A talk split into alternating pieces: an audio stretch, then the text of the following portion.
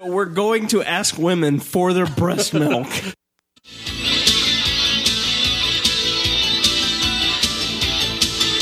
You've heard of computer sex, but is there really such a thing? Absolutely. Having sex with an online partner is easy to learn.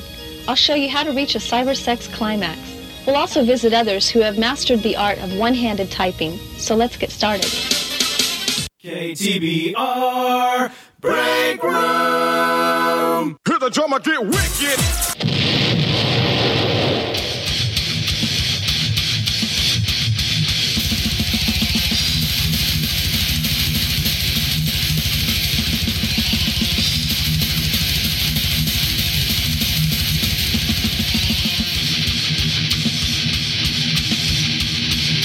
Fasten your vaginas and put a clamp on your scrotums. It's time for Mad Radio. I choose face fucking. Hey, everybody. Another episode of Mad Radio. The Billy, this is Mad Radio episode 67. I don't know. It's Something all- like that. It's like half the shows Yeah. since the reboot, basically. Thompson Tank is out once again because he's out uh, sna- literally snapping necks and literally cashing checks. I think he had to fire half his staff today, so Yeah. he wasn't going to be able to make it in. And the firing involves, at his company, snapping of necks. Right. Literal snapping of necks. They are they are legally uh, bound by the government to snap people's necks when they're fired. That's what you do when you run a small business, though. Yeah, that's we wouldn't that's- understand that because we that's don't what, have uh, that kind of power. taxation and representation gets you in this country is the ability to assassinate someone. Actually, you don't have to give, give them the old pink slip. Or No, you just assassinate them directly. Tom, that's what Thomas calls his kung fu maneuver as he's snapping necks. is the pink slip. Exactly. His, Exactly. cu- his kung fu maneuver. you didn't know he was highly kung fu trained. I like how he giggles when he's doing it, too. So yes, Thomas abandoned us about halfway today because so, he. what beer are we reviewing today? No. Oh, that's I, sorry, that's the sorry. other I'm show. totally the wrong that's show. the other show.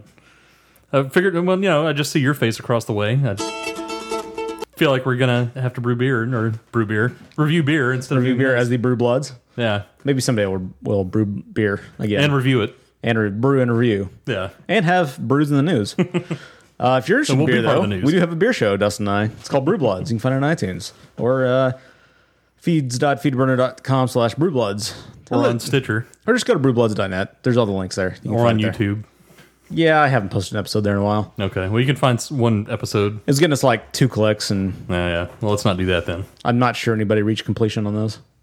Plus, I don't think that that really tracks too well into our numbers. So, I mean, it adds to our numbers. It adds like two Does or it? three per show. oh, okay. It's not massive. I didn't know that that was actually tracked. Little inside baseball. I didn't know that stuff Oh, they, was tracked. they by give you a Libsyn. rating. Yeah, if you ever, they have a little hit counter on the bottom of every YouTube video. Yeah, okay. Uh, Well, yeah, I know, but you have to add that into the numbers on. Well, Libsyn, yeah, right? but you know, I have I have spreadsheet capabilities. Okay, I, I can't do that. I Kind can of add stuff. numbers. I have an adding I guess machine a at work. spreadsheet is a thing, so I should know how to do Yeah, that. I have an adding machine at work. One of the old giant uh, ones with the crank handles. You have an abacus. The top no, one is I'm a- way past that, bro. The top one's for YouTube. Slide a couple of beans over. I'm way more advanced than that technologically. I have an adding machine with a crank handle and everything. I don't know. That sounds like a new vertical. When I'm cranking up the uh, YouTube numbers plus Libsyn, I put on the green visor, as any good accountant does. you're moving it back and forth and back Yeah. and forth, and then the paper's just flopping in the air behind you. yeah, over and over again. exactly. Sounds very efficient. Yeah, we're uh, highly technological here. Sounds great uh, to be a programmer that uses an adding Yeah, machine. at Hudson, India. Uh, Hudson, India. that's the branch other of where that's, branch. that's the branch where that adds the numbers is Hudson, India. We're unveiling that as a new uh, a new break room division. There'll be another podcast Yes. over there. It's a new it's a new break room vertical. We'll have a third podcast on the network. Hudson Industries, India. Yes. We'll have our uh, our Indian co-hosts. They'll be joining us on Skype. Ranjit and Chad Yeah, the guys We- exactly. from Tech Talk. the same guys. Yes, Right. they're the ones running the ad machines. Uh, So, But are you serious?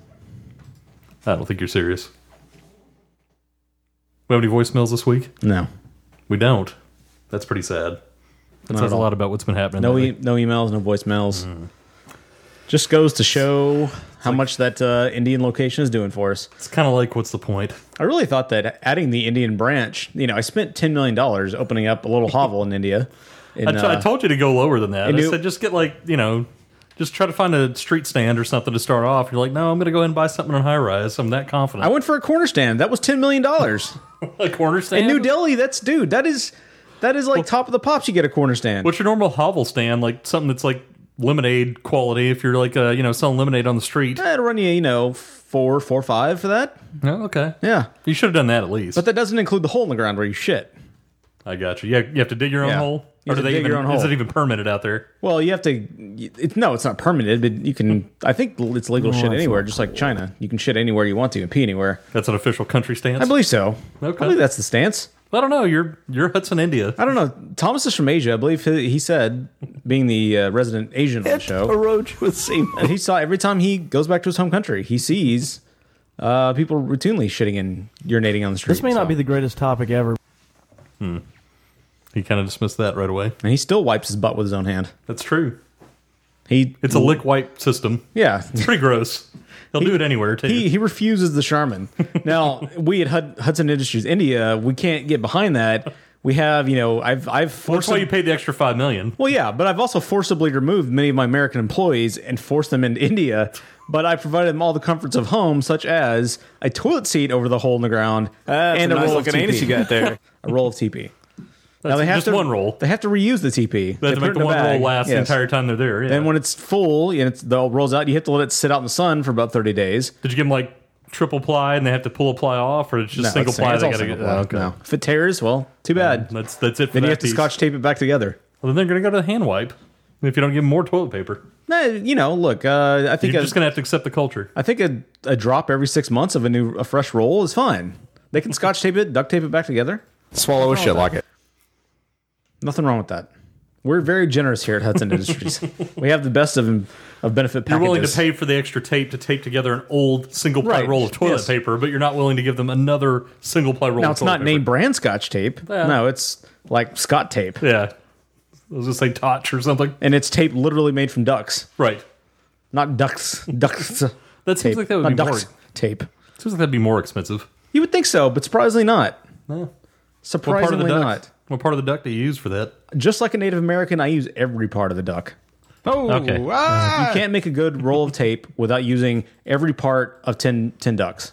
You just is- can't. I have heard that. That is an old saying. Which is why I have Hudson Farms. Kind of like for the just old such an wives' tale. occasion. It's, it's an old saying. Yes, I have the Hud- the Hudson Ponds. Just where I- full of ducks that you make tape full of out ducks, yes. I routinely gather flocks. of. Is it by the Angus Jerky Farm? Uh, it's yeah, it's the next forty acres over. Oh, okay. Although I technically, wonder why you guys had 80 acres. well, technically, Thomas is my sharecropper, and he runs the anus farm. I mean, I let him run his own domain there. What's going on? What the deuce is going on? Again, that was not my computer. I have no browsers open. That, that was me that time. Apparently, this uh, site has some random ads I wanted to kick off. Uh, anyways, that was not a, an approved advertisement from Hudson Industries. And uh, I'll be shutting that one down so we don't have that again. Well, that's good. I'm glad you care about the show. Unlike some others who aren't here, who are off uh, snapping necks and cashing checks. You got to run a small business, right? Yeah, Or he does. You know the way that he does this is right when he's snapping necks and cashing checks. I don't. What he literally I don't know anything does- about that. Well, let me explain to you because he put up this uh, private YouTube video and shared it around. Um, he My writes name's Media. He writes the the person that he's firing. He Mm-hmm. writes their check, their final check. He then waves it in front of them, like gently wafts it in front of the nose, gently, you know, hits the end of the nose. Just barely touches them. yeah, with it. just barely touches Yeah. them with it, Yeah. and then he kung fu chops their neck off, Oh, okay. like right in half, while and he's then driving- laughs. while he's in a Range Rover. yeah, well, he has to like he has to drive by with his arm extended. Okay. With the check and then the chop. Yeah, It's a very complex process. but he's a very good driver. It Surprisingly, must be. to gently waft it To be able to gently waft it, stern, and and then then, kung and fu then chop. chop. Yes, and not run over them or Yeah, somebody not run else. over him. Yeah, Hmm. yeah, No, he never, It's never impressive. he's never run over anyone. That's the most impressive skill I've ever heard he's had. Yeah, he's- if he could do all that together. why he was hired at his respective it's no company. wonder I can't do that. I can't Yes. create verticals. We don't 'Cause I can't demand- do that kind of stuff. Yeah, and we don't demand those skills at this company, so that's, why he's true. not been hired. He's only a sharecropper for Hudson Farms. Right, exactly. He maintains his own forty acres of anus jerky. All right, so we're going to get into some food talk. I'm hungry, I want some food. Um, It's time for another award winning edition of the Taste Buddies. Okay. Food. Taste buddies, assemble. um, As soon as I step foot in the shop, I know that I don't know what I want. Chicken will doner, fuck you puff till you kebab, poison or me. lamb shish, or a mixed special. Sometimes I get. Did you go out to eat? Or some next one I can't say properly. I'm so hungry, I'm biting my lips. Flipping out, just get a portion of chips. So today's snack. That's too much. So What do we have in today's Taste Buddies? Today's snack is more. What of do we a- have today in today's Taste Buddies today? it's more of a classic snack. Uh, it's not something that's kind of oddball, kind of like we've done, you know, twist on classic snacks, or we've Camel done toe something skip. random, like completely random. Dookie. This one I went a little bit more mainstream. Not not dookie. That's kind of on the back end. But uh, this is something that you would actually put in your front hole. Did you jizz all over my car? This is uh, from Frito Lay, Well, he needs to die. which uh, should definitely come as a shock considering that's what most everything around here comes from. Yeah, we I are feel like the Frito Lay is pretty much the evil empire of the state of Texas. we're the Frito Lay uh, capital of the world. Believe it or not, Believe it, I do believe it because believe it or not, George isn't at home, and we are the Frito Lay Corporation of the world or Central City. Basically, just rename us Frito Lay City. Frito Lay City, Frito Lay State. City the of Fresh state of Frito. Chips. But, uh, this is an offering that I haven't had much over the years. I've had a few times and I've enjoyed it. Uh, Is it a fresh chip off the line? It's not. Damn it! Ah. It is definitely not. I wish it was. Only certain people get that. Ah, Unicorn asshole. But uh, it's not a unicorn asshole either. Why is my sperm so powerful? This is a chip, shockingly enough. We never do chips. but it's a little different. It's not exactly a chip. It's a chip in a different shape and with a about different type chocolate of dills? flavor. How about chocolate dills? Not chocolate dills. This is the classic Funyun. Like a bear period? Now I know you're a big onion ring guy. in I general. am. Like I you like am. the fried onion ring. I am. Have you had the American? funyun? boy you know it's it's been put it to put it in a southern slang it's been a coon's age since i've had a funyun Did you eat it over yonder when you did though? it was a yeah it was the last time i had a funyun was over yonder it was a coon's age ago back in west texas There you go. I, i have not had one of these since probably yonder high school day can't remember the last time I had a funyun either. It has to have been 15 years. i something I like must that. have the last time must have been i pulled it out of a vending machine at high school at yield ab high After you ejaculated in the parking lot, you came inside. no that was after i vomited in the parking lot from Oh, okay. the blizzard i got I hungry thought you again. could only ejaculate in the on the blacktop though. Yeah, well, that, but that was a separate parking lot. That was the band parking lot. You've done two different things. you vomit or ejaculate in different parking lots of I'm a Abilene. big fan of uh, you have to excretory. Yeah, I like to excrete in parking lots. in Abilene. Only in Abilene though. Only in Abilene, yes. Which by the way, a town not doing too well. Yeah, Having maybe been that's there, uh, maybe that's for yesterday. maybe we need to take a field trip there. Yeah, Uh, maybe. We probably need some kind of protection to go through. I feel like we'll get AIDS just walking around the town. Because you had ni- a nice fun fun. Well, not fun, but I re- An required adventure. adventure, back to the old home. There was a homeland. there was a stop in the old homeland on the way to uh, an even worse area. We could talk about the set those an, another time, but uh, you will be hearing about it on Brew Bloods. I did pick up an Abilene beer, sweet. and uh, you we'll read that masturbate? maybe No, next. but not not the next episode. It'll be the episode Yeah, after it'll that. be yeah two episodes from yes. now.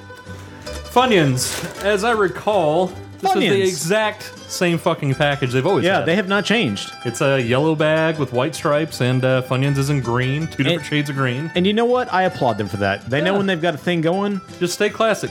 Stay stay classy, Funyun. Yeah, classy and classic. Man, Italians. little loud, huh? I tell you, man, you pump them up with methamphetamines.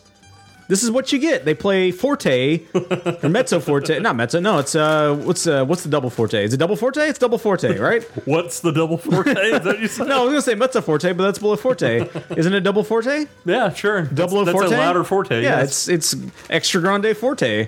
you paid him too much up front. We've had that conversation. Yes, but I also gave them methamphetamine this Plus, week. you don't need to pay him each session. Ah, Look, I can't help it. I've, Drop I, ten million dollars on Hudson. do you India. understand? It's a you it's drop a, millions of dollars on the Italians every year. do you understand that it's a money laundering situation? Well- it's an operation. Look, I Probably pour all for the money opera. into into my duck ponds, into my anus jerky sharecrop farm, and I poured into the Italians because look, they don't they don't uh, have the 1040s. I have to write them no IRS checks. It's probably something you should keep. I pay off no there. taxes for them. as your as your legal representation. It's not like the would say I wouldn't talk NSA about has a program called Cornover that tracks every bit of information Yeah, that goes you across know. the interwebs. Probably No. not. Probably not. But just in No. case. Just in No. case. Look, I pay them in cash. I pay them in anarchy, and I pay them in duct tape. There you go. That's all it is, Yes. NSA. So leave us the fuck alone. Leave us alone. So I guess I'll go ahead and just open this up, see if we can get a nice waft of onion. This episode is pretty much dedicated to things Thomas would. Is, it's better that Thomas is not around for.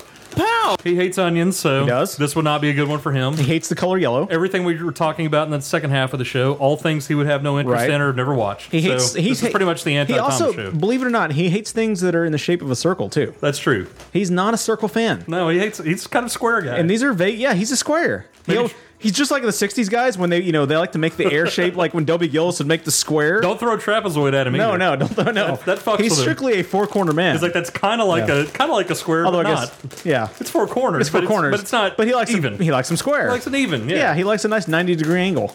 He may get it behind a rectangle every now and again, but trapezoid's too That's crazy. Uh, when he's going a little crazy. yeah. he's, like a little. had a, he's had a couple in him. yeah, He'll go a rectangular. little too much of the Shiner Premium in him, but uh, a squ- uh, the fucking circle, he's right out.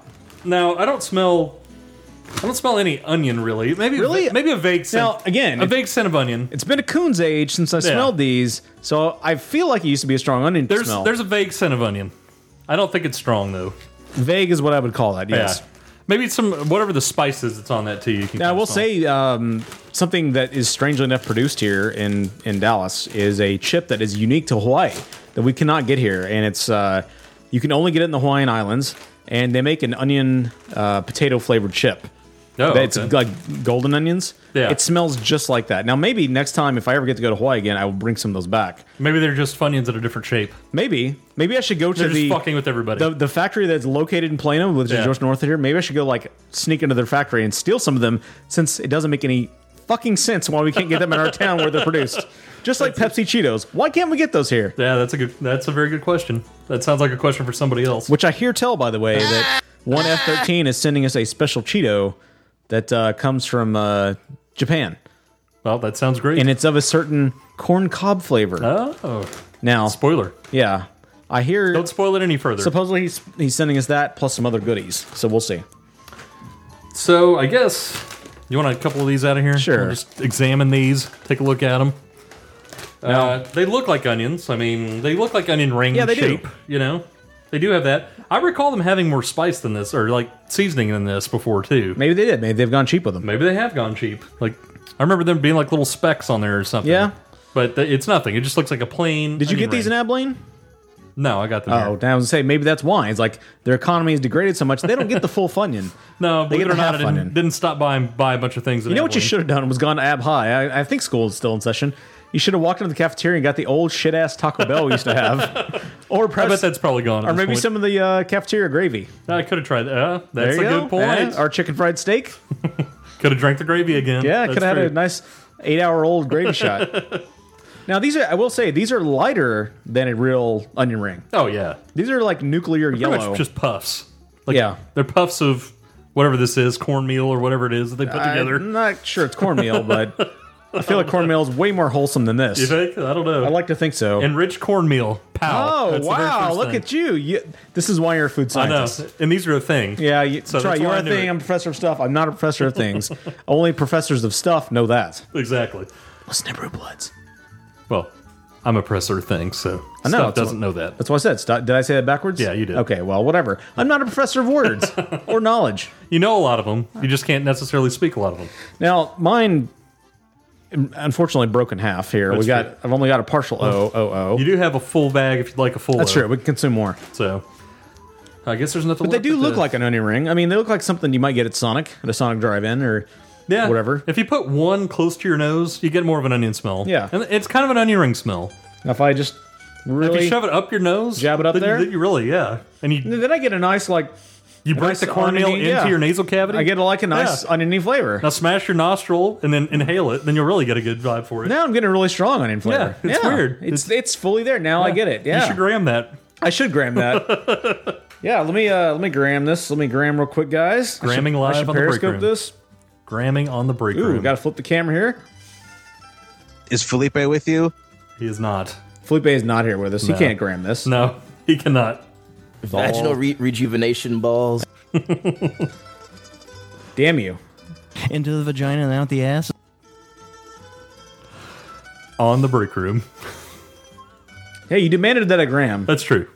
You didn't just want to leave that in there for the entire show and then do it at the end? You had a demand gram. Sorry about that, guys. Yeah. It may or may not be worth it when you see it. So I guess there's nothing left to do but take a bite, right?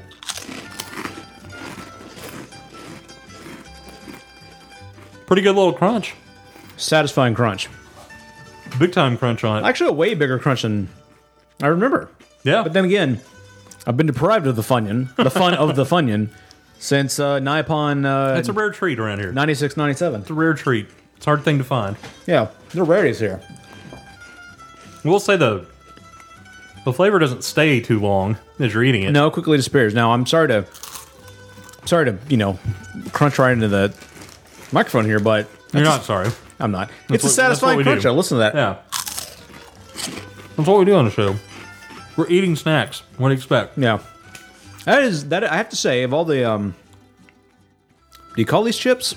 I, that's I, I mean, the guess. rings. I don't know. They're in the family. Of, of crispy potato products, that is probably the most satisfying crunch we've had yet. Although this is cornmeal, not potato. Whatever. a breaded product of, that we've had. It's the of crispy breaded product. Salt is about the uh, the third highest ingredient. How much sodium is in each one? About Oh my 2,300 gosh. grams. 280 milligrams Not that I object. per ounce. Entire package, 28% of your daily intake of sodium.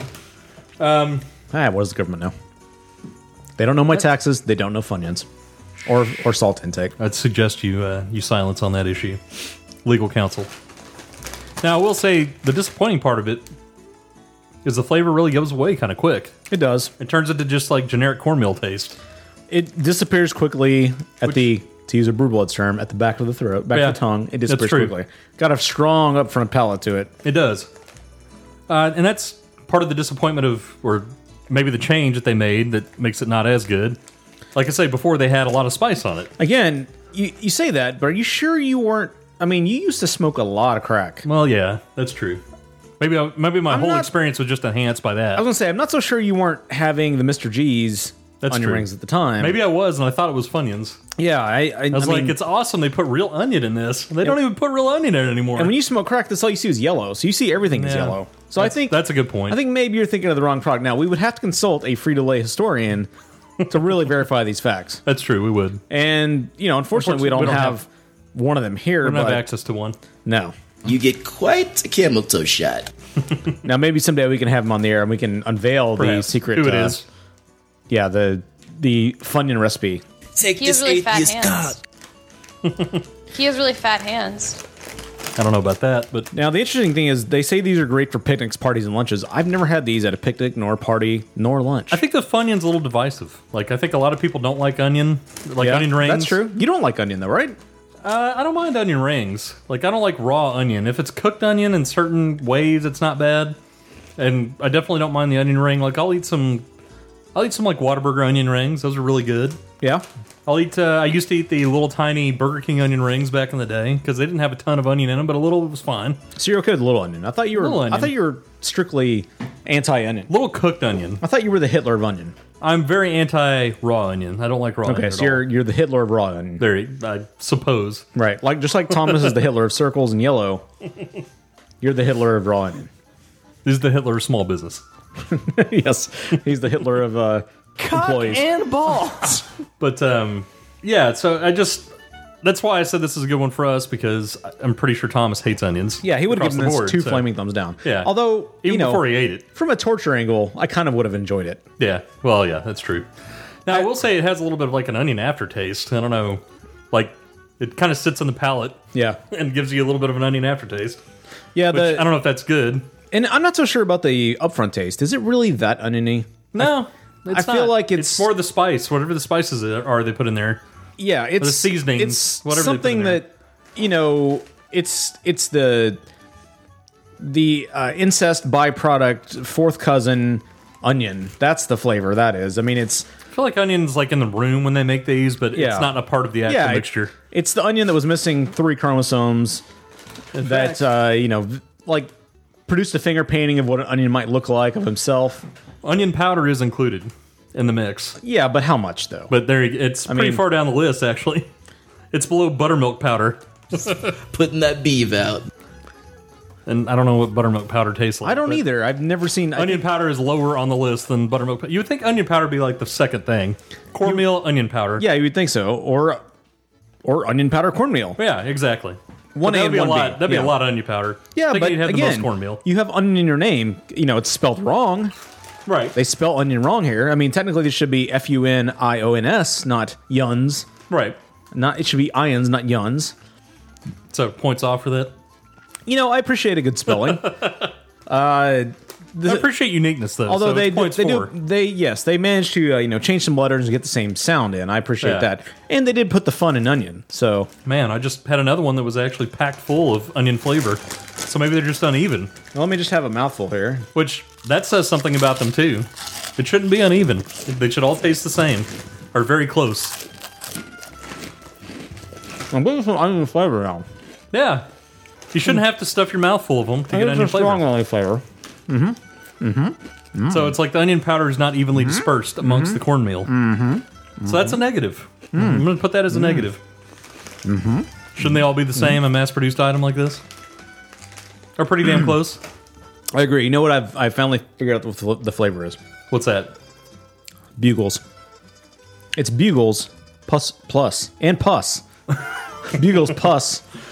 Pussy bugle. Pus onion powder, and probably that buttermilk powder.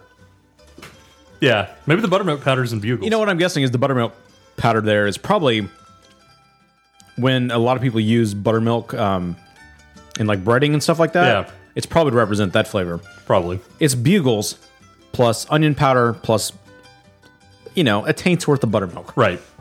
But the resounding aftertaste is a bugle. Your basic bottom of the line, you know, bottom of Standard the barrel bugle. standard Yeah. bugle. Not your So- fancy pepperoni bugles or anything like that. I'm guessing the standard bugle's made out of cornmeal then.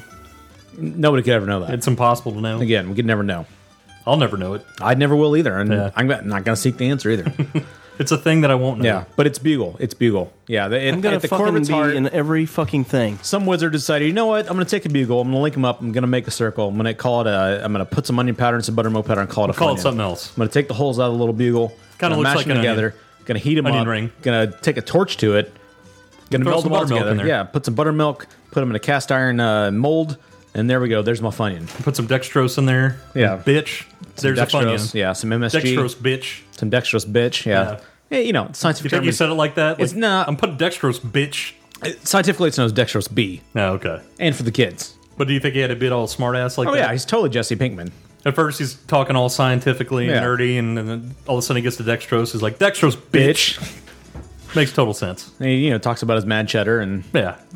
Yo. Yeah, then he goes, yeah, he goes He Pinkman goes after that. straight street like, after like, that, what the hell yeah. happened? Like, we hired this guy as a scientist, and now he's talking to me like some jackass off the street. Some freak off the street. so ratings. Ratings. Ratings. Again, I appreciate uh Okay. I appreciate their unwavering loyalty to the classic Funyun bag. Nothing wrong with this bag. Is this a comment? It is uh It is a rating. It's it's great. I appreciate it. And it's only $1.49 for this package, which I appreciate as well. It's not bad. It's economical in these hard trying times when oil prices are skyrocketing, uh, you know. Not so much. Everybody's got diarrhea. That's true. Um, you know, th- these are hard times we're living. in. Rent prices are increasing. I can still afford a Funyun. Yeah. For $1.49, I appreciate that. What I also appreciate is the massive crunch on the Funyun. All the immigrants come in and eat all the other chips. Right. All we're left with is Funyuns. That's all we have left. Yeah. And, and my emergency kit from now on will be the Funyun. I'm going to stock it in. My MREs, that makes screw sense. them. I'm burning them. I'm putting them in the fire. Right next to your AK 47. Right. Yeah, that, I get from a and car Funyuns. dealership. That's It's it. going to be Funyuns, yes. Um, the most satisfying crunch, I believe, that we've had out, out of a product that was designed to be crispy in our entire Taste Buddy days. Funyuns, top of the pops crunch there. I, I would like agree. it. I like it. It's Very very, good. satisfying, crunchy. Flavor, again, I identified it because I'm a scientist. Scientist. I'm a scientist. Identified it as the Beagle Core. Added I know lot of words. It's not bad up front, but you need an entire snootful of the of the Funyun. You got to get to fill your whole flavor. hand and shove it Yeah, in your mouth. Exactly. It's the only way you get the true onion flavor. Right. Disappearing in the back. You know, not bad, not great on the back. Overall, a satisfying treat though for my snacking days. I might from now on reach for these in my snack aisle because You have too much diarrhea? They're not my favorite, but they're very, very satisfying. Salty, slightly sweet, oniony, a little bit of buttermilky. A little buttermilk. And they're better than your average bugle because your average bugle sucks. Dextrose, bitch. Dextrose So in puts your it over the face. end. So I give this cr- this uh, product here two thumbs up. Oh, that's pretty good. No gas. Pretty good little rating But, that- though but you know what? for a it holds up. generic uh, for a generic Frito Lay product. Packaging, classic. I give that two thumbs up. I mean, there's nothing wrong with that. Yeah, no. You it's stick with what works. Classics. It's satisfying. It's great. They don't need no fanciful characters. No, absolutely not. Uh, Funyun spelling, like it makes a fun onion. I like it. Creative stuff. I give that two Yeah, thumbs up creati- too. yes, That's a good creativity, idea. Yes. You were complaining about the spelling earlier. I think it's a benefit, so I'm saying it's positive. The smell not too great. Pretty much nothing. That'd be kind of a sideways. Again, if you get it close, you get it in your snoot. Yeah, if you throw, yeah, if you have to shove Yeah. it up your nose, then it's okay. Um, also, I have to give them a little bit lower rating for the fact that the taste is uneven. Now, you stuffed your whole mouth full of them and Yeah. got a big taste. I got a big taste off of one, and Right. before I had two and didn't have a big taste. Needs to be more even than that. Disperse your onion powder a little more evenly amongst your corn syrup or corn syrup, amongst your gr- uh, cornmeal and your corn syrup. So, a little bit down on that. Uh, but overall, it's not overly powering. Like there's not just an extreme onion flavor to it, to where you're just gonna like offend everybody you're around, and you're gonna smell like onion. That's the other thing I like about raw onions. Yeah. Um, it's not gonna make you cry. It's not gonna make you cry. Even if you jab one of these in your eye, and I did so earlier. Yeah. It's not gonna make you cry. Yeah, you did it in your eye and your anus. Yeah, you might bleed, but it's not gonna make you cry. You can put it in any orifice you proved. Yeah, and, and it's absolutely. okay. And it's erotic treat. Yeah, exactly. Try it with your lady, your man friend. You have an oniony anus after that, and it's absolutely. that's probably a treat for your other Try- significant other. Tell you what, try this. Try uh, breaking a Funyun in half because this is fun. It's the fun in the onion. Break it in half and stick it in an orifice. Yeah, and there you then, go. And slowly nibble your way towards the orifice. Auditory or other. Yeah, it's just any or like stick it in all the orif- orify. Just there you go. Just go to town. And it's, a, it's a Funyun night. Slowly over the course of about eight to ten hours, just slowly nibble your way towards each orifice. That's slow though. Yeah, that yes, absolutely. nibble the nibblest of bites. Right. Or if you want to speed it up, grab a few gerbils. Just go to town. yeah, do whatever you need. Gerbils love Funyuns. It's their favorite snack. Now, one rating or one item that really goes into my rating is could I drop a bag of Funyuns next to a sandwich or a burger or something? I'm going to say yes. I could eat a bag of Funyuns with it. There have been chips we've had. Yeah. You don't want more than a No. couple, then you want to vomit. Yeah. But no, I could eat a bag of Funyuns. Could be a nice sandwich friend. Eat a standard snack bag of Funyuns. That- Hence, hence it's uh, you know allusions to picnics on the back. Absolutely. They recognize they're right the about full that. sandwich power. They're right about yes. that. So I have to give it two thumbs up as well.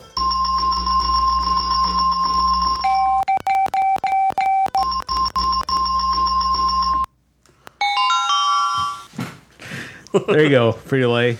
You have won a round here at Taste Buddies. Now, coming up next segment, we have a lot of things. We have a full docket here, Dustin. I don't know if you know if, if you're aware of this. A full docket. Get out of here, Mimosa Man. Uh, Thomas isn't here. He's he's out uh, snapping those necks and This cashing is an those checks. anti-Thomas segment coming up next. Um, so I'm gonna we're gonna caution you up front because we're gonna talk about three things here. Uh, one, we're gonna talk about Dave Letterman's last episode, and I don't think you really have to worry about spoilers there. But that will be the last thing we talk about. Or Right. should, should we talk about it first? Uh, let's talk about it first. Okay, we'll talk about that first. then we're gonna get into the spoiler. We don't do planning here. Uh, then we'll get into the spoilery stuff. Spoilery being, we're gonna talk about the Jinx, the Robert Durst documentary that came out about that I don't know like eight months ago. And uh, uh, if you haven't watched that, I would. And you don't know the outcome for some bizarre reason. Then you probably want to skip that part. Probably skip that. And we're also going to cover the show that Mad Men. Dustin Niles only watched, and that is Mad Men. Mad Men. Mad Men, the last episode of that. So the last one. If you have not watched any of these shows, I would suggest you hold off, you tap the brakes, you put the pause on your iPhone or your ahead and- Android device. Go ahead and delete the episode, re-download Yes. it, and listen to the first half again. and then 'Cause there's no spoilers in the and first then delete half. it again. Then go watch those shows. Right, come back, re-downloaded it three times, and then Go download all of the Brew Bloods, and Yes. then come back, And then come back and then you don't hit- even have hit to play listen to again. those. Just download Yes. them all, then come back here. hit play. Exactly. And once you've done that, then you'll fulfill your obligation to this show. All right. All right. You are just a youth telling a tall tale.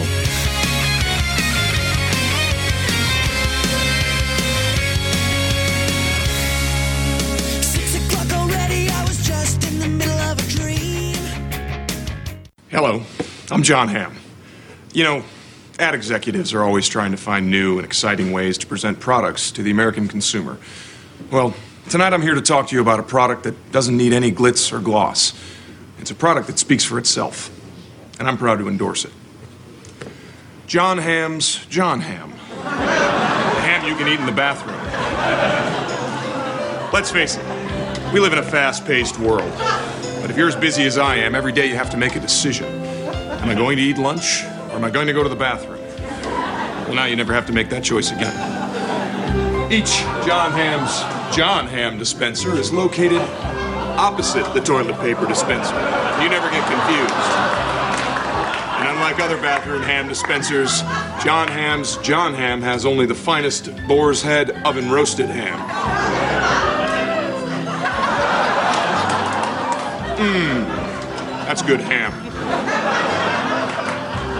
Now, I know what you're thinking, that I'm only endorsing John Ham because John Ham is also my name. Well, you're wrong. You're dead wrong. First of all, my last name has two M's, and second of all, my first name doesn't have an H. Feel like a dummy yet? Because you should. And if you order in the next five minutes, you'll get a free dispenser of John Ham's mustard soap. It's a delicious mustard that has no soap properties at all. And if you're wondering, it tastes great on ham. So what are you waiting for? Don't find yourself on the toilet craving high quality ham slices.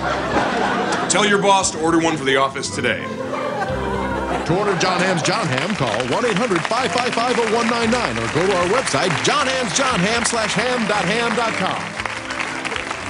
And remember the John Ham's John Ham motto it feels like a slice of ham. Don't wipe your ass with it.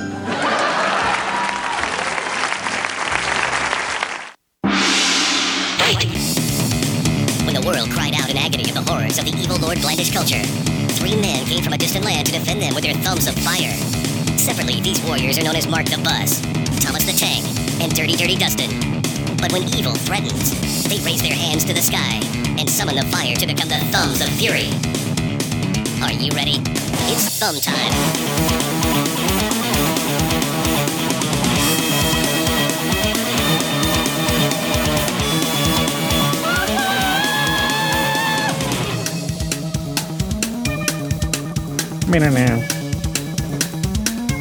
Welcome back to the thumbs. They could be ablazing, depending on what we're talking about here. And they could be blazing either way. That's true. Our thumbish swords could be blazing into the sky or blazing straight down to the heart of whatever we're talking about. Or they may just be pointed up or down. We'll have to see. Could be as simple as that as well. But it won't be. it is never that simple. it's Dustin. never that simple. That's a good point, Mark. full of good points tonight. Did you take some comedy classes? You did, didn't you? You Definitely learned how to guffaw. Huh. Sounds like you're about to pass out. You're passing out. Passing out. Uh, so here we're we're here to. Uh, I mean, this is sort of a double dead uh, Hall of Fame entry, perhaps. That It uh, is. You know, we're here to possibly celebrate the death of the David Letterman show. It's time for the break room's Double Dead Hall of Fame. Hi, Billy Mays here for into the vagina and out the ass. Oh my goodness. Hello. Now, this is a show that I grew up watching a lot of, but I have to say, in the last decade or so, I've not been a regular viewer of Letterman. I watched him a lot in high school. I mean, no, they're not viewers. Yeah, no, they actually were for Letterman. That's true. I, I was That's a not good a, point. I was not a regular viewer of Letterman since high school, nor Conan. I used to watch Conan every. I used to watch Letterman Conan every night, back to back to back to back to back. I've watched Conan more often since Mm-hmm. I then, as well. but I still haven't watched him much. Yeah. Um, Letterman, it's been here or there, very occasionally, very small bits. I'll watch a segment here or there. Definitely not a P one of uh, No. of David Letterman in a long time. No. Um, but yeah, I as well. I loved him in high school and middle school both. I But- watched him a ton. Much like Conan, they both not that Conan's lost his edge. He, you know, he's more blunted now than he was back when he was the uh, eleven thirty slot. I would say Conan's. I don't know. He's still pretty much got the same kind of humor. Like if you'll, yeah, but if you sit down and watch his stand, like his uh, monologue, It's still pretty funny. There's still a couple of jokes that really hit pretty well. It just it just feels like for me, if, and this is not supposed to be about Conan, but Yeah. it feels like since he lo- left NBC in the later slot, it feels like he's lost some of that edge. And I think some of that might be a requirement of that earlier slot. It probably is because to get back to what we I are mean- talking about, Thinking about the masturbating bear, I mean, come on. right? But again, But back to Letterman, yes. right. Back to Letterman, it's kind of the same deal, Yeah. Because you know, obviously Letterman was in that late shift after after Although- Carson He was still funny in his t- his uh well ten thirty here locally eleven thirty Eastern slot. when he got his when he first went to the Late Show in '93.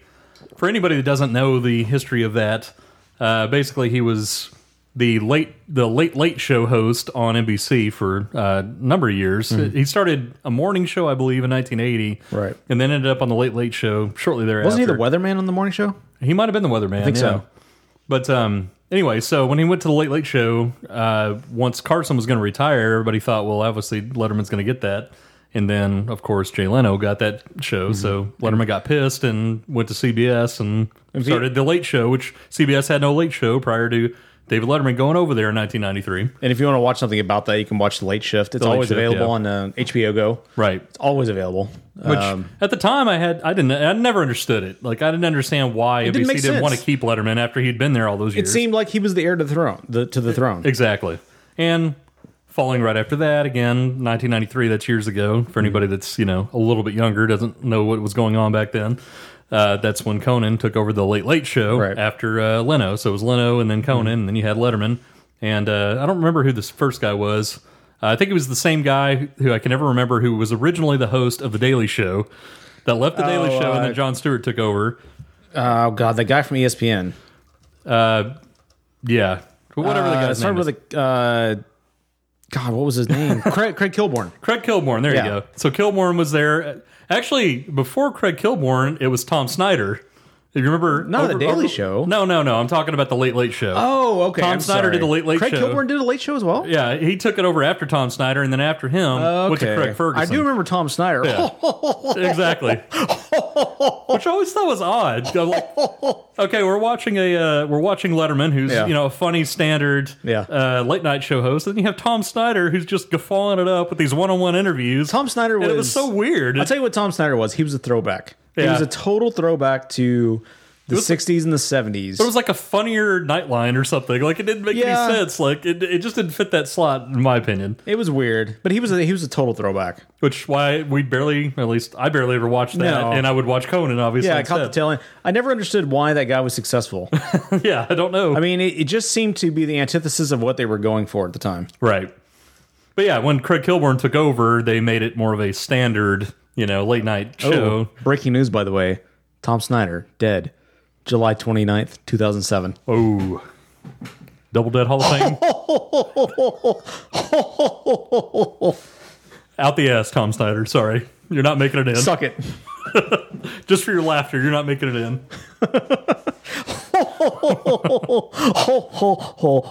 Exactly. So So- this is also not about Tom Snyder. It's not. Or Craig Kilborn or Craig Ferguson. It's not about any of these guys. Conan Bryan or John Stewart or Larry Or Jay Leno. It's, it's about Yeah. Letterman. It's about Letterman. Now, uh, from the early show or the earlier the late night shows, Mm-hmm. the first late night shows, I always preferred Letterman over Leno. I was always a Letterman Mm. person. I loved Definitely. Letterman when he was in the late late shift. Yeah. Um, you know, we were kids, obviously 11, 10, 11 when we were first watching that. But I I understood most of it, I think, at that not everything, I'm sure. No. I understood enough to laugh at it. But he had such a wide range. Yeah. I mean, he it was obvious at least as a kid when I first started watching that he wasn't totally safe. Like Johnny Carson, Totally I- safe. no, not necessarily. You say that, but if you go back and watch it, Yeah. not necessarily. He was pretty safe, I'll say. He had some But edgy he- he double was- entendres and stuff sometimes. Yeah, he was edgier than Leno. Yeah, he was probably. And I remember watching that, and there's a lot of stuff that flew over my head. Obviously, I didn't get. He was entertaining as a kid and whatever. And then Yeah. Leno took over, and you compared when I compared. I when did, uh, I guess we were 12 or 13 when Letterman took over. we were 13, yeah. It was 13? 93. Yeah. Yeah, so there was something that just spoke to the edginess of, of his comedy that Jay Leno wasn't when you compared the two. Yeah, I would agree with that. And over the years, like I remember, you know, there's so many iconic scenes of uh, of Letterman, especially the early years of you know Right. there was the Drew Barrymore incident where she you know, Right. flashed him on TV, and then there was Yeah, Madonna. That it was controversial. I know I- when she came on there. I Yeah, don't when remember she exactly what would, happened. and Andy Kaufman getting punched. That yes, was, there was that, on Letterman. Uh, launching I, launching people onto a giant Velcro wall. I remember that throwing watermelons off buildings. Yes, that was also there. Uh, and I feel like there was some. Maybe I could be wrong, but I feel like there was something with a giant pancake or something. There might have been. At some Uh, point, who you know, knows? so many, so many iconic. It's like it's like Conan. You know, the early years, like the the furry limousine, and We used to make jokes about, you know, our humor would be better if Letterman's humor was better that evening. He was like Yeah. a big influence on us Yeah. all through high school. And we were we were we tried to make bets with each other that somebody had to shave their head and the Paul Schaefer haircut. that was a that was a frequent. Uh, yes, that was a frequent. That's back before Schaefer made the good Yeah. idea of shaving his head completely. he had the bad partial comb over. Well, you think that's bad? You should see Paul Schaefer back in the SNL days when he was the, uh, when he was the secondhand man to Howard Shore. Yeah. who was who was actually and went on to write like the Lord of the Rings soundtrack. Right. he was the the piano man for Howard Shore. Well, you talk about some bad hair because he had the Paul Schaefer, but think about down to your shoulders. Oh boy, yeah, that was the old Paul Schaefer. so yeah, maybe we'll do a bet someday. Maybe we'll do a weight loss challenge, but the uh, with the Paul Schaefer hair, the losers have to have the the old uh, 1993 Paul Schaefer hair.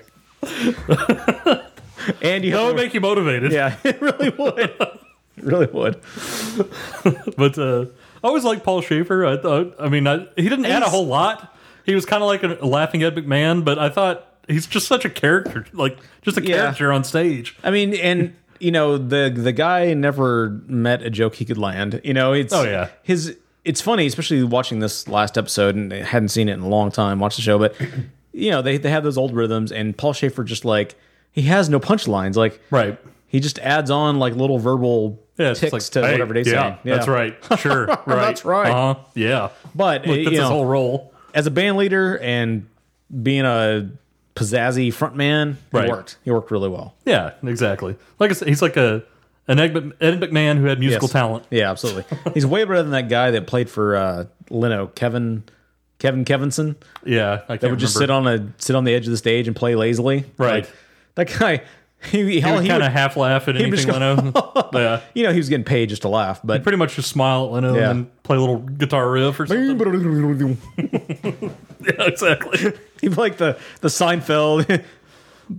right. That was pretty much it. Yes. But you know, the couple of times I would I've caught Letterman over the years in the mid aughts to the early 2010s. Felt like he was phoning that in for a while. Like Well- he he wasn't really he wasn't adding jokes to No. his repertoire, mean- which is kind of a requirement for a late night host. I really just fell away. I mean, I feel like most TV, I fell away once I went to college. It just didn't have. I didn't have. First of all, I didn't have a TV for a while, and then once I did, I didn't have time to really watch it that much. I dedicated to very few select shows, not a nightly show. Right. So yeah, it really fell away from me. But you know, watching it again, it really, you know, watching it felt like slipping on an old glove in some ways. Yeah. But obviously, it's missing that edge. Sure. And that, that punch that he used to have. But it's better than the couple I did see where he would Yeah. like barely any jokes would land. And I know he wasn't even recording five days a week. I think, Yeah. He was anymore, recording and- four days a week. Yeah, that's what I'm saying. He wasn't Yeah. even doing five days anymore. I think and- every Friday was a rerun, right? Uh, I think it was, yeah. Yeah. Like, really? I mean, that's really I mean, phoning he's, er- it in. ever since the heart attack, he's really downshifted quite a bit. Oh yeah. You know, as as far as this episode goes, this last episode, I didn't watch any of the the ones leading up to it with Tom Hanks or Bill Murray or I any of heard those. clips from him, but I didn't. I didn't watch him. Yeah, it really. Um, you know, I was surprised in a number of fronts. I, I was fine with him not having any guests, like one exclusive, one or two exclusive guests. That's fine. Outside of the Foo Fighters, I think that was a good idea. Yeah, I, I think I mean it, it's appropriate. I really love the the kids with like all the look back stuff. I wish they'd spend a little more time with that. The classic clips were some of the best parts. Yeah, Even the I- Taco Bell thing, I thought was funny. I liked the the stuff with the kids was good. Yeah, the stuff with the kids was really funny. Yeah. I, I, th- I wonder what it would be like to be one of the kids that was in that segment, yeah. and then to go back and be watching that again. I'm sure that would be pretty crazy. Yeah. Uh, to my understanding, this whole last week or two, he's been doing like best of clips like Okay. that. Um, I thought the top ten list was done pretty well. Yeah, we I, we've actually cut some of this audio here, so maybe we can go through this and kind of uh, talk about how you know how good about it. now. This is unedited audio. This Right. is exactly the way it played on air. So here we go with the, the top ten list, which I think was the best part of the show outside of the kids. The kids just doesn't translate very well audibly. It's No, more it doesn't. It's very very visual. So right. Top 10 things I've always wanted to say to Dave. Number 10, Alec Baldwin.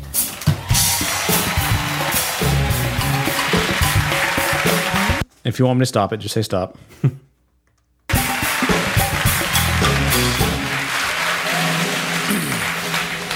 Of all the talk shows, yours is most geographically convenient to my home. Number nine, Barbara Walters.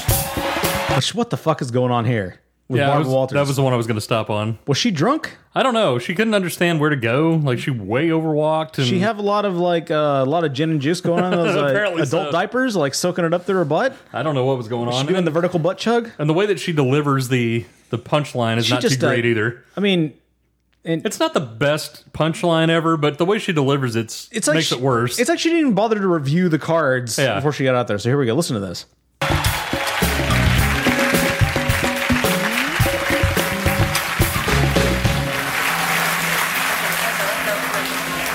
That's them redirecting her to the right spot. Yes, couldn't find her mark. Dave, did you know that you wear the same cologne as Muammar Gaddafi? Number eight, Steve Like, Martin. like what was up with the cologne sniff? Yeah. Did you It's know like she you was wear the snorting. same cologne? It's like she was snorting cologne off of her hand or something, like a coke addict. Mama Gaddafi. So I didn't, didn't like her much. Yeah, horrible.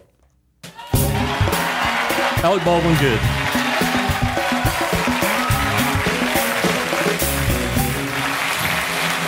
Your extensive plastic surgery was a necessity and a mistake.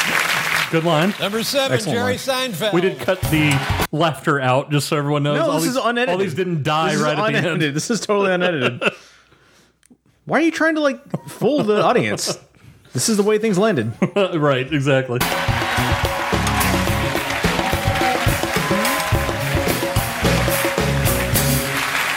Dave, I have no idea what I'll do when you go off the air. You know, I just thought of something. I'll be fine. Number six, Jim. It could have been delivered better. You know, I just thought of something. It's not the Uh, best way to write that. It I also don't could have think. been a better line because that was not a very good line. I know, but they could have done some better twist on "You'll be okay without him around."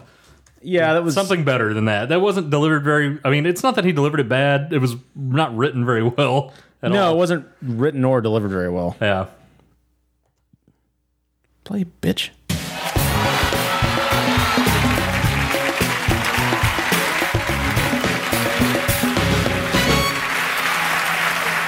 Honestly, Dave, I've always found you to be a bit of an overactor. Number five, Chris Rock. Funnier with the visual. Sorry. That a Thomas moment.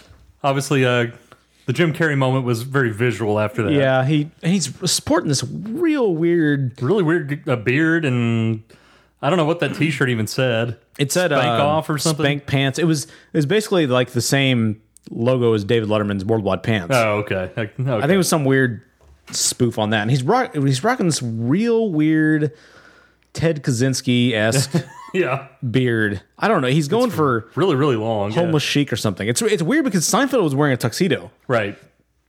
Alec Baldwin's wearing a a blazer and uh, everybody else is dressed pretty normal. Yeah, like just stuff you'd wear on a show like that. Yeah. But yeah, for some reason Seinfeld was wearing a tuxedo, and I mean the line we cut out. Letterman said something. I think he's going to a, a benefit Charity after event, this, yeah. or after this, or something like yeah, that. it was it was strange. Yeah, and then he came out in a t-shirt. Carrie comes out here with this t-shirt. but he's supposed to be an overacting crazy guy. Yeah. I don't know. It, I mean, it fit for what it was. I guess.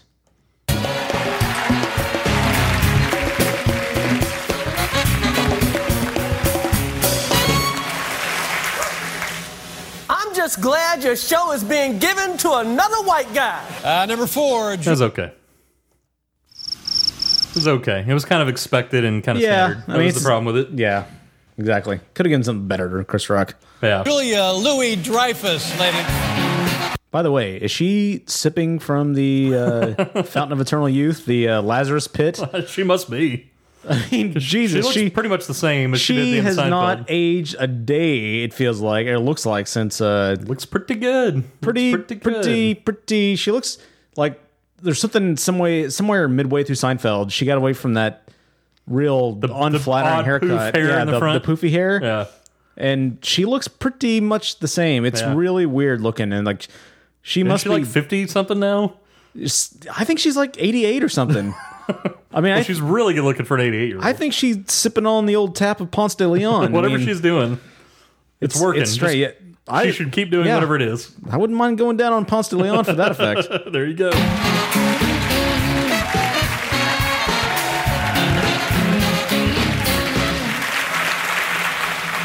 Thanks for letting me take part in another hugely disappointing series finale. Number three. I thought that was pretty good. That was the best line up until this point, I think. Yeah, that was pretty good. A pretty good little line. Pretty good little line. Peyton Manning, especially with Jerry Seinfeld up there giving her the "What the hell's going on?" look. yeah, and yeah. everything. That, was- it was good. Yeah. You think that was planned? Nah. Nah. Here's what I don't get. Why is Dave Letterman acting like he's so surprised by Peyton Manning? I don't know. Like, like we, I, not that I cut it out, but there's moments after this joke lands, quote unquote, and he's like, "Oh my God, Peyton Manning," and I'm like, I think he's just, I don't know. He's just it's such being a goofy. little weird. Yeah. It's it's strange. It's one of his goofy quirk things. Dave, you are to comedy what I am to comedy. Number two, Tina Fey.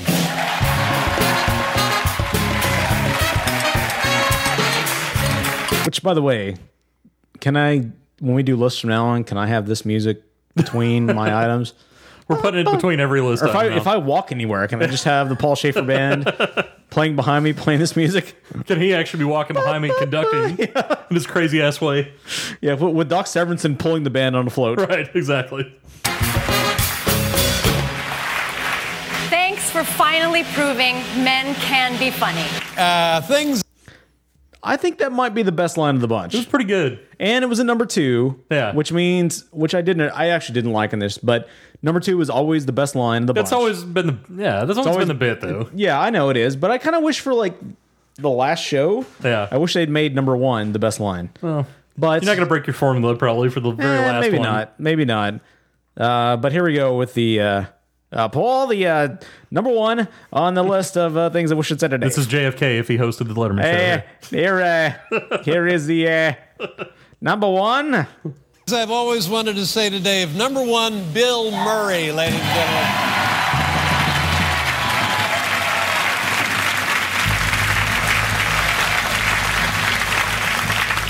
Dave, I'll never have the money I owe you.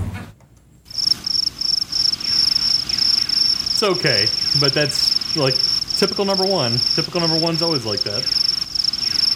As a P1 of the show for years and years and years, you understand. I understand that that's how it's going to be. Look, the critics are going crazy. I mean, that is just uh an- you know, for the last show, couldn't they made the last one funny? Really, especially uh, you know, a noted comedian of Bill Murray's quality, who also looked like he, like I said, rolled off the couch and walked Yeah. in. Did you hear the what? By the way, that so he had been on Letterman, I think, the night before. Yeah. Then he went to MSNBC where he was so drunk, apparently he like fell off his chair. Oh, really? No. I didn't even know this. I heard this today. That apparently Murray's got quite the little alcohol problem.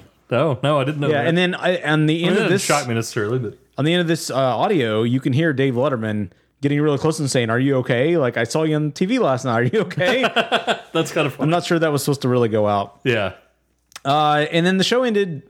You know, there were a lot of lot of clips, a lot of whatever. There was the day in the life thing, which was, you know, it's one of those things. Like it was interesting, went a little too long. Yeah. I mean, it was interesting from like a inside baseball, inside way. baseball thing. Yeah. A little too long.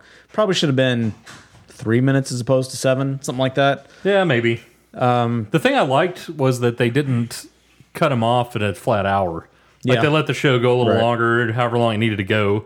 After how long he's been on the air, it's kind of nice that they did that. And I'm starting to wonder maybe I missed something because I watched it on CBS.com. I forgot to record it, so I watched it. Yeah. It was a flat hour It was- on CBS.com. Well, maybe it was.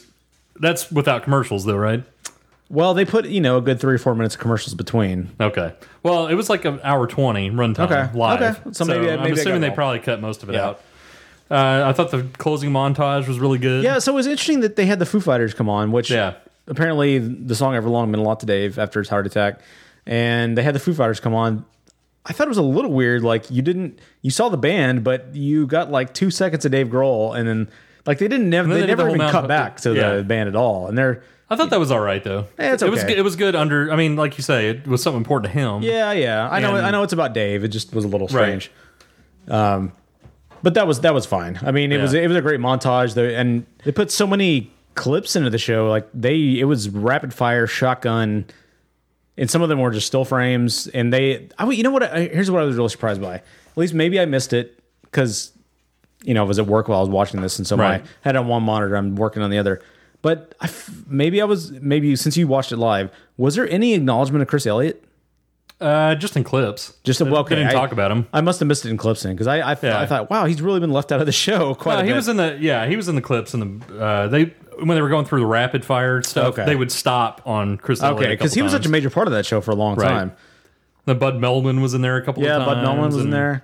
Yeah, it and was- uh, the, what, God, what was his name that used to run the shop down below? Uh, they barely had him in there at Yeah, all. he though. was barely- Just, he was just such a major opened up part. the.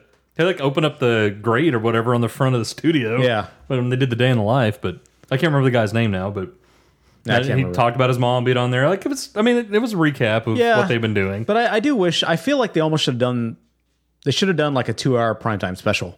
Yeah, or something. To Apparently, close it they out. did do a Letterman. Well, they did. They did a retrospective, which I Yeah. missed, but which I might go back and watch. But I feel like the last. May I mean, maybe they did it right. I don't know. I'm torn about it. I Yeah. I just wanted more. I guess. Yeah, I'm really glad that they.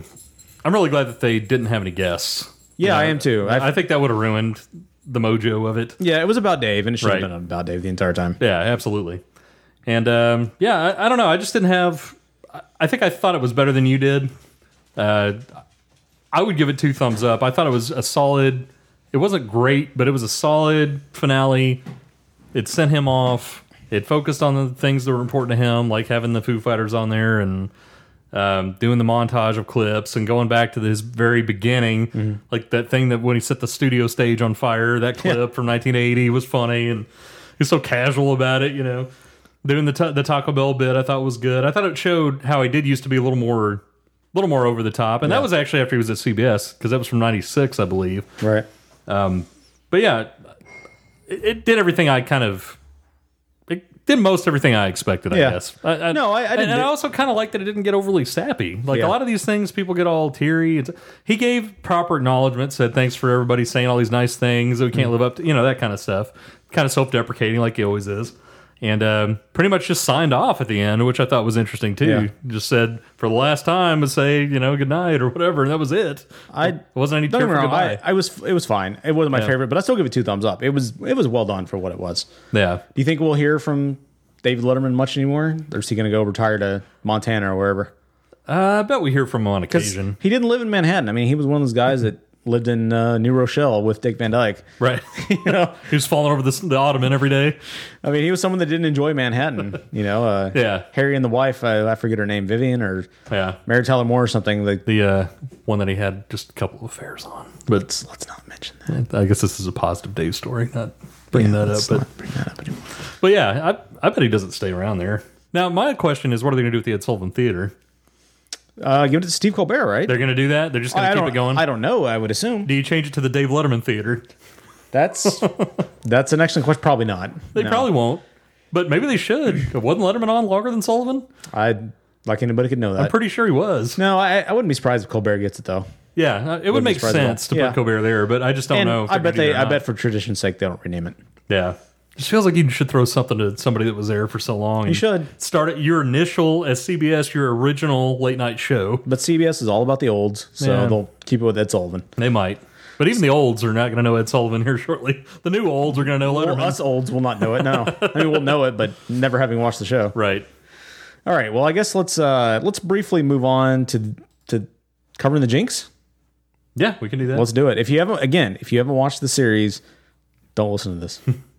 One thing that was very telling that Bob said, he said, All my life I've had more money than I could spend, and it didn't make me happy.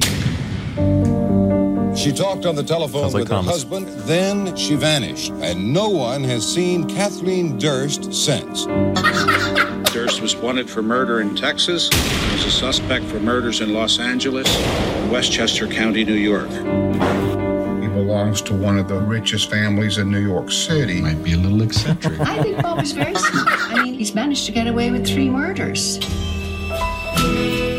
He is being unfairly accused. Bob Durst may be the unluckiest man in the world. Well,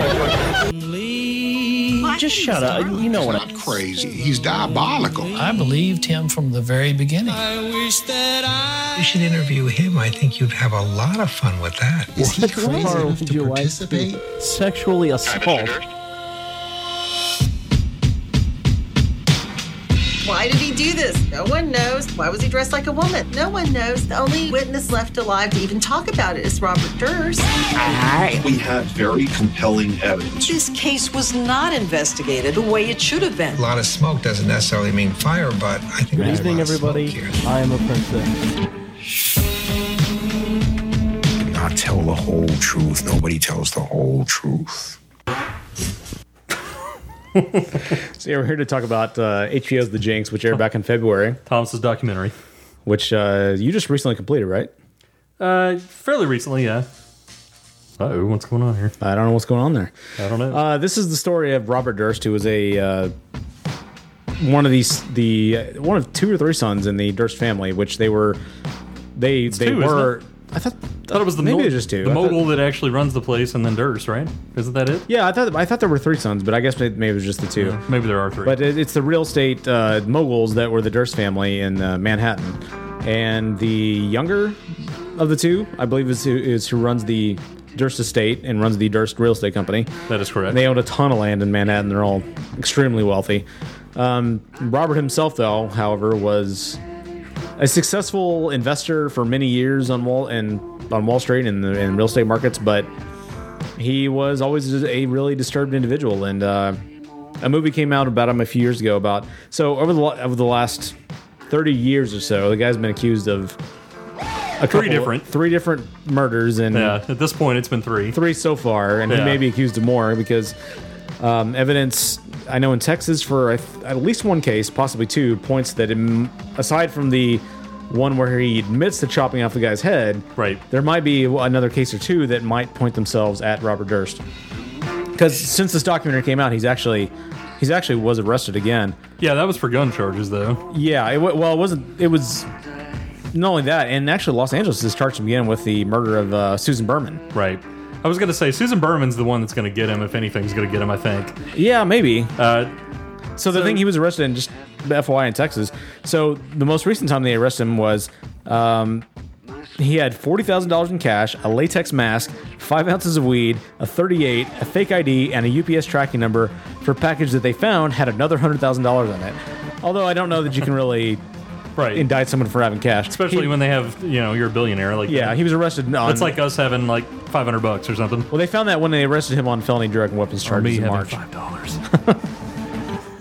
So, yeah, so the guy, you know, going back to the 70s, he just was someone that uh, was always seemed a little unhinged, if- especially if- just, li- I mean, perhaps being knowing what you know now, you look back on his photos and you're reading into it. But I feel like even looking back, like if I could have been around the guy at the time, I feel like I would have been creeped out by him. Yeah. He's got a lot of weird ticks and he's got a lot of weird tails. He's got a, yeah, he's got Now- over, he's got suffers from overblink. Yeah. Now, what what got you interested in this? Just you'd heard about it? Yeah, he, yeah, a lot of word of mouth. See, we just happened to a couple years ago on Netflix see all good things. It popped up as just I recommend, and we Right. watched it, and I was like, man, this is kind of crazy. So I started looking into it and saw, oh, this Okay. is based on something that really happened. And I talked to my uh, talked to my father about it a little bit because they were living in Galveston at the time when Right. they were going through the Galveston murder, and yeah, he remembered all about that and. In fact, my stepmother had to get uh, deposed by Dick DeGarren, who's his uh, Really? yeah for something related to her job. Ah, Said that crazy. guy's a real dickhead in real life, He seems like one. which I, I can imagine. Um, you know, he's obviously tries to throw you off and all. all He's that doing his stuff. job. right? Um, but yeah, after watching that, I was like, this is kind of crazy. And then I just happened to see that on HBO, and I was like, oh man, this is about that guy from All Good Things. We got, Yeah. we got to watch this. So we went through all six of them in a couple of weeks. Yeah. And um, yeah, it just solidifies. Am I wrong in that? Maybe I heard this incorrectly. That uh, so after all good things came out, Durst hired them to make a documentary about, about him to exonerate him. Did I? Am I getting that so wrong? my understanding, he was a fan of the movie, Right. And contacted the documentarian, yeah, and wanted to tell Andrew his story something like about that. it, Yeah. basically. and then the documentary just kind of flipped on him. It did end up flipping on him, but I don't think it was either even to exonerate him necessarily. It was just he wanted to talk more. If he wanted to talk more about it and interview him, right. he was up for it because he's you know a weird old guy that Yeah. has a lot of time on his hands. and uh, definitely has a story that people want to hear about. Yeah, and then at the very end, I mean, you know, this guy Andrew, I forget his name. Um, you know, they they told him once before that he he was talking off mic. He and he talked to himself a lot, and they didn't cut the mics when they were Andrew Jarecki. Jarecki, yeah. yeah. They didn't cut the mics whenever they were they had stopped filming. They would leave it on, and they were still recording. And his lawyer advised him at one point that you know you need to stop talking if you're gonna like don't talk to yourself while the mics are still on. Like just because the cameras are it's nobody's interview doesn't mean they're not recording. Right. And so they ended up catching him allegedly He was at the end. You could also argue that he was just talking, Yeah, like so- talking to himself. I actually pulled that. So here's here's that the very last scene in the movie. Okay. There it is. Your court.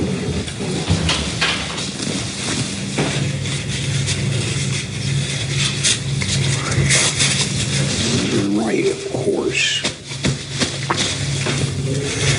But you can't imagine. Rest.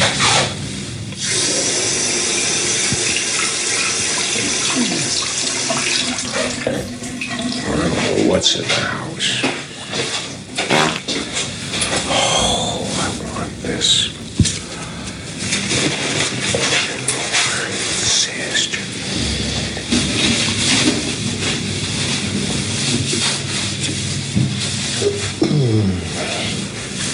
He was right. Irish.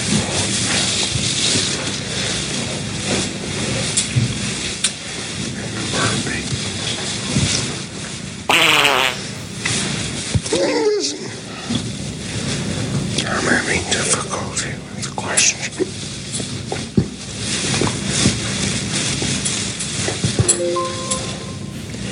The hell did I do?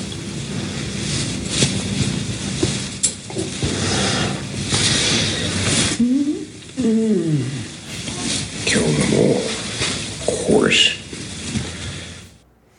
Now, to explain what that is, he's in the bathroom. yeah, he's in the bathroom, but they're also basically what had just happened was there was a letter that he wrote to uh, what's her name again? I can't remember. The Two- It was uh, Susan Berman's nephew. I think. Well, Susan, it's a letter he wrote to Susan Berman. Right, but the nephew had it, right? Right. That basically the nephew, her nephew, ended up finding who originally in the earlier parts of the documentary thought it was complete crap. Robert Mhm. Durst was a great and guy they were good friends. paid offered to pay for his school and Yeah. all this other stuff. But basically, who whenever Susan Berman was killed, somebody sent a letter to the Beverly Police Department saying the body was there.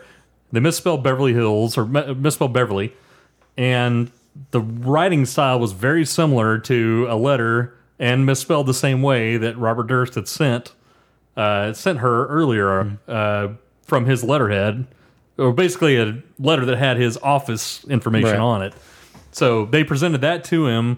He tried to explain it off, and then this is th- this audio is after that when the mic is still hot. Obviously, They decided to take a break. Yeah, they took a break, and he's he went to pee, and Yeah. then that was the end. Deuce How out is and this saying a that. tribute to Matthew McConaughey's Reliant Energy commercials? But yeah, so a lot of people think that's a big break. I That's think the- I Robert think that's the Durst also- indictment.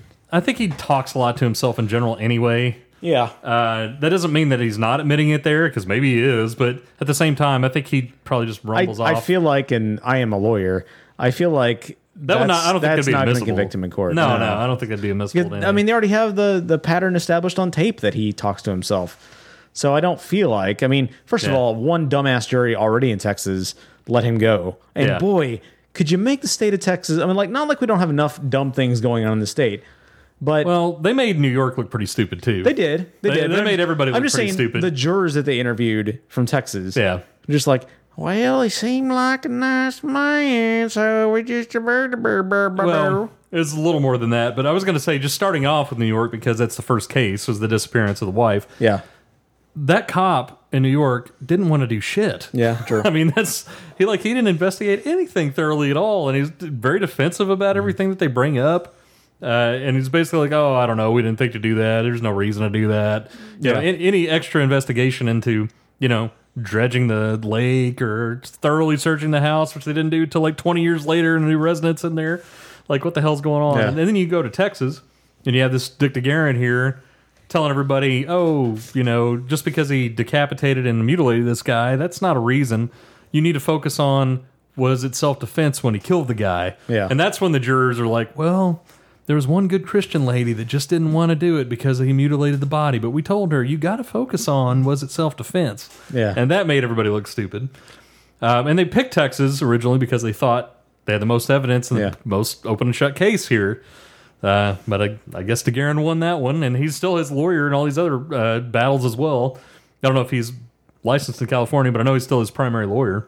Which he's going to be tried again here, and then he'll get tried again in Los Angeles. So yeah, uh, there's a small tie-in if you want to get get local on your ass here to Dallas. Here, the lady that he was dating right before he killed um, was it Susan was Susan Berman the last one? Yeah, it was right. Yeah. yeah. So here's this. This is a, a news report on the Today Show um, about someone he dated here in Dallas and about his rather odd behavior. For years, Robert Durst lived a kind of nomadic lifestyle, jumping between cities and homes. He lived in New York City, Los Angeles, and here in Dallas. People remember him as a real estate businessman, quiet and unassuming. One woman got closer than most. Linda Walker Zavalos met Robert Durst on an airplane from New York to Dallas in the spring of 2000. On the airplane, he did tell me that he was a labor lawyer and that he had two daughters. They both went to Harvard. So we created a complete Which is complete, yeah, completely a lie. Right. fiction of his Yes. life. Zavalos didn't recognize the name, Durst. She didn't know the real estate dynasty in New York or the story of his young wife, Kathy, who went missing. They started dating. At the time, Durst was renting an apartment in this Dallas high rise. There was a little room, a bedroom, and it had a concrete floor and it had a saw. It's a very big story here in Dallas. Candace Evans writes about real estate in Dallas. She spoke to the building manager who asked Durst about the concrete floor. He wanted that because he told them he used a lot of chemicals. What does that mean, chemicals? I have no idea, but it's extremely creepy. Zavallo says it was Durst who pursued her. Flowers, fancy meals, and a handwritten thank you letter. Last night was fun and special, and I will not forget it. One night, her 13 year old son Michael joined them for dinner. We started down the street, and he said, "Oh, I forgot." He said, "I've got two guns in the back seat." So, M- Michael, don't Were you touch the gun. I was absolutely shocked. During one meal, she says Durst got angry when she wanted to order the same entree he was ordering. He kicked me under the table. What do you mean he kicked you? He kicked me under the table With his foot. Yes. Was it an accident? No. Still, Zavalos, who had recently divorced, liked the company. She says Durst was a good listener. That summer, he told her about his friend Susan Berman. He said, "Well, she's having some problems, and she lives in L.A., and I'm going to have to go out there and see her." Not long after, she says she broke off their friendship, tired of his eccentricities, and doesn't know if he ever made the trip to LA.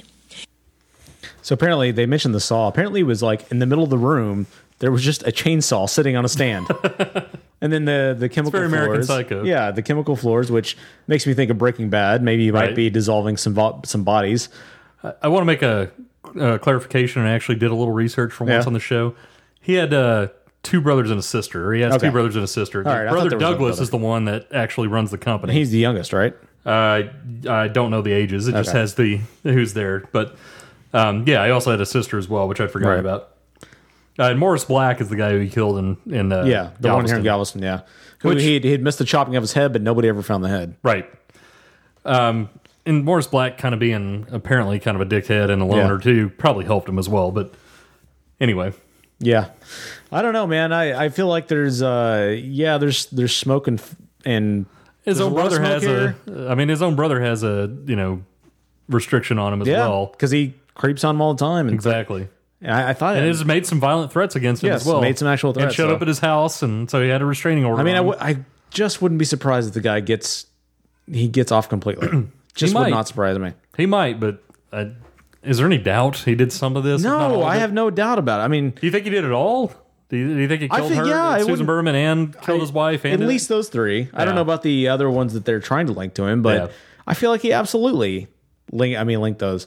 Have you listened to Have you listened to Serial yet? Because No. these two, that was the NPR podcast. These two kind of like Serial first, and this one came out on the heels of that, and they're very like kissing cousins. Hmm. It was very interesting. Like they both, uh, well, I don't want to spoil Serial, but um, you know, both they both came out like Serial first, and this one, you know, both in that like serialized crime fiction, which is really really interesting. Makes it really compelling. You thought that was pretty interesting. I thought it was very interesting. I wonder what they're gonna they're gonna keep this up in the future. I don't know. Uh, but as far as the documentary goes, I thought it was that was pretty interesting. Really well done. You know, they ate a little drug here and there, but overall it was it was really well done. The only time I thought it drug a little bit was the last episode, like where they kept trying to contact him, contact him. I know what they Yeah. were trying to do there. Probably could have done that like maybe twice. It Yeah. felt like they did like five times. They could have like shortened it to like six months later. Yeah. I finally heard from him. Exactly. But uh, two thumbs up. Yeah, I would give it two thumbs up. And it's a the story overall is probably two flaming thumbs up, just because Yeah. it's so crazy. Like it's it's a story I always want to see what the hell's going on. Yeah. I want to see if he finally does get taken down. And, if, he, does, he's still one. He's like seventy two or three Yeah. now, and he's been out ever since you know nineteen eighty or seventy. What was it seventy five? Yeah. Uh, so yeah, I'm just saying he's obviously winning there. And the guy like he got caught in the Galveston thing because he what stole a sandwich. He Uh, went, yeah. went to a store and stole a sandwich. It's just like you moron. Yeah, when he was on the run, He was on the run. Yeah. Yeah, exactly. Yeah. Or if he'd, you know, just dextered it and taken the body way out in the bu- in the Yeah, Gulf, into the he bay. probably wouldn't have uh, actually seen it. I bet you know here in a few months once he goes on trial again, I bet it's going to be a really high, high profile thing. And oh, I'm sure. I bet they might resurrect Court TV for just such an occasion. All right, finally we're going to True cover TV, what else is it for? True, yeah. Well, they'll revert back to Court TV. For, They'll put Trip and Practical Jokers in between that. They'll play, play this. They'll have them doing the court reenactments. yeah, exactly. now, one of you guys is going to go live with Robert Durst for a month. That's going to be the joke. Try Uh. not to die. Okay, finally we're going to talk about the last, the series finale of The Mad Men. last. the last. Fat motherfucker falling off the roof. Don't run for cover. I'm landing in the coop. Huh? Sterling Cooper, Draper Price, huh? Madman, season Seven. I'm Don Draper, not Dick Whitman. When I'm not at work, I'm fucking women. Smoking cigarettes in a flannel suit. Popping bottles, make old fashions with them ice cubes. Huh? On that new account, Peggy writing copy. Bitch, don't talk back. My name's up in the lobby. Drop you like Philip Morris, no second chances. Been there, done that. Huh? Betty Francis, Pete Campbell. Don't be a hater, nigga. Making money outside the elevator, nigga. I want it, I got it. Just name the price. I got mad money. Huh? Ask Lane Price. My pocket's thick, like Joan is. Sterling Cooper, Draper Price, we the owners. My ads make millions. We're going to jam the whole thing up. Why not? We mad men. Eh, we got to celebrate the end of the series properly. I guess so. Rose. With so, the Mad Rick Men. Ross version of Mad Men. Mad Men's been Mad on Men. since uh, 2007. Is that when it started? 2000. Oh, is it that long? Yeah. Wow, it's been a long time. Uh, they've had pretty big breaks in between, very Sopranos esque type breaks Yeah. in between seasons. Especially between 7A and 7B, man. That was That was a long time. that was a long little time. but they had long breaks in between other seasons as well. They Ma- did. Uh, Breaking Bad started and ended within the Mad Men. Yeah, run. which is crazy. Um, Yeah. Cuz they took a break in Breaking Bad for the final season. They did. Which is just insane. Yeah, I I didn't watch start watching the show until season 2 or 3. I can't remember which. You know, I let the bu- the hype build and Right. I, I'm in that mode in the last 10 years or so where I just I have a hard time watching any series the first season cuz I'm just sure it's going to get canceled. I think That's why I Ellen- waited on something like The Americans to Wasn't- wait and see if it was going to be good. Well, the only one I've done that recently is The Flash because I had I was fairly certain that was going to be a success after watching The Arrow for several seasons. Yeah, and it it's good, but that's you know that's another that's another episode. That's another review. Um, but Mad Men, I really enjoyed the entire time. I feel like it had a lot more highs and lows over its run. I feel like it did have some lows. Yeah, it definitely had some lows, it, but I feel like it had more peaks and valleys. I feel like a couple of years ago it was starting to go off the rails a little bit, in my opinion. Like when I, I understand why they did some of the stuff they did, like when uh, the guy I can't remember the guy's name now, the guy that ended up uh, Lane, I guess it was, the guy who ended up killing himself. Yeah. And, like I didn't mind that particular story necessarily, but it's all the like mergers and acquisitions that kept happening with the company and stuff Yeah. like that. Some of that gave me kind of tired head. I'm like, I'd like it just to be a little bit stable sometimes. I feel like sometimes Dom was a little too off the rails through the series. I understand again what they're doing with him, but I mean, you got to be really, really, really, really, really good. And even when you're really, really, really, really good, I have a hard time believing sometimes that people are going to keep hiring you back if you just take off for months and, and don't show back up. But that's another thing. Um, the personal story of Dawn, I guess, obviously that's obviously that's the main focus of this show. A lot of times, I enjoyed the other characters around Dawn even more than Dawn, to be Mm-hmm. quite honest, because a lot of Dawn, a little Dawn goes a long way sometimes because he's such a beating of a human in a lot You of know, ways. I will say, I think the biggest problem I had with Dawn in the last few seasons, and I don't know when this switch occurred, but I, it's probably somewhere in season five. There, they stopped like the first few seasons. They always had that moment where he had this epiphany of, and he would give this like great presentation, especially the first couple seasons. Right. They totally got away from him being the, you know, genius ad man that he was supposed to be. They did. And it, wa- that person almost completely disappeared. And I'm fine with some of that, but I feel like you need to harken back to like the guy should always be there and be present and be I would be even better with that Yeah. had they actually completed the storyline of him falling away from the ad game and going down the Dick Whitman path. right. But really, they go along the it, the way I interpret it is he gets this clarity of the best thing that he can do is be an ad man. Mm-hmm. He's not good at being a family man. He's not good at doing these other things Well, he's tried that's- to do, and that's a- that's that's really what he is. But it, but isn't that the, the real story of this though? That he's ultimately just a coward. He's a coward, but he's he's also great at that. He's also great at being an ad man. He's great So I feel like they should have still had those epiphany moments that you're talking about to Yeah. Mm-hmm. to just complete that story. I thought he was going. to Honestly, I thought he was going to fall out of that and go totally down a different path, like revert back to his former self and be tired of the Don Draper persona. I, I really did think that he would. I I don't know. I guess I should have seen it coming. Like if you were, it's weird. Like Matthew Weiner uh, um, says that he does not truck with symbolism, and I kind of find that hard to believe because now looking looking back, and this is not my original thought. I heard this somewhere else or read it somewhere. But if you look at the intro, especially right even up to the end, so Yeah. at the very end of the show, you know he's been at this commune and he has this uh, for lack of a better term a zen moment where he clearly comes to peace with who he is and the last shot is this uh by the world of coke it's that commercial and obviously illusion is that he you know there's a smile then it switches to this commercial and obviously And illusion is in he real got life, the coke account McCann Erickson did create Yeah, they the did. commercial. and then, but they're trying to say uh, Which, that by that the Don created way, it. a side note: if Yeah. you ever want to research how that came about, it's a pretty interesting little story. I don't know if you've heard about. yeah how i've the heard a little real- bit about it it was a plane plane crash and whatnot um Well, the actual ad man who came up with it, the whole Yeah. story that came around Yeah, that yeah, was, yeah. was No, pretty it's- interesting. Um, but no, if you look back on like, so I've heard several people say that it's obviously that you know Matthew Weiner did not care about. He obviously didn't care about the end of the series. And I'm like, uh, you know, Ham and Weiner said that both said for years that they've had this in, this ending in mind. Yeah. And really, now that I've seen it, I the intro the the intro of him committing suicide would have been too easy. Oh yeah, I never, It- th- I never thought he was going to die. Actually, I never did either. Everybody, I always heard that theory, Yeah. but I thought that would be. It may, it was too literal. yeah, you know, and Weiner saying that he didn't truck with symbolism. Well, then you look at the intro and it's like, well, it's an entire symbol into itself because it's a guy falling down, and Right. then at the end of it, he's right back in the same place he was. Right. and that's exactly how the series ended. Was the guy's falling and falling, falling? He hits ground bottom, you know, and then he ends up back exactly where he was. He's back in the ad game. right. And you know what? I didn't like it at first, but I'm more okay with it now because it's it's a lot like the series finale to Angel, where I didn't like it at first, and they, you know their their problem was they got canceled, Right. And so they didn't they had planned another season, but they didn't get there. But the the series finale to that was they're going to keep fighting no matter what, Right. I had more problems with the Soprano, the inevitable comparison, the Sopranos finale, where it just cuts to black and you don't know what happens. Yeah, You know, despite I'm the okay ages. with that after a couple years away from it. As I'm well, more but- okay with it. I'm more okay with it. I still don't like it. Yeah. I, I feel like this was somewhere between The Sopranos and Breaking Bad. That you had a little more, you had a lot of loose ends tied up. All you didn't have was Dawn. Yeah.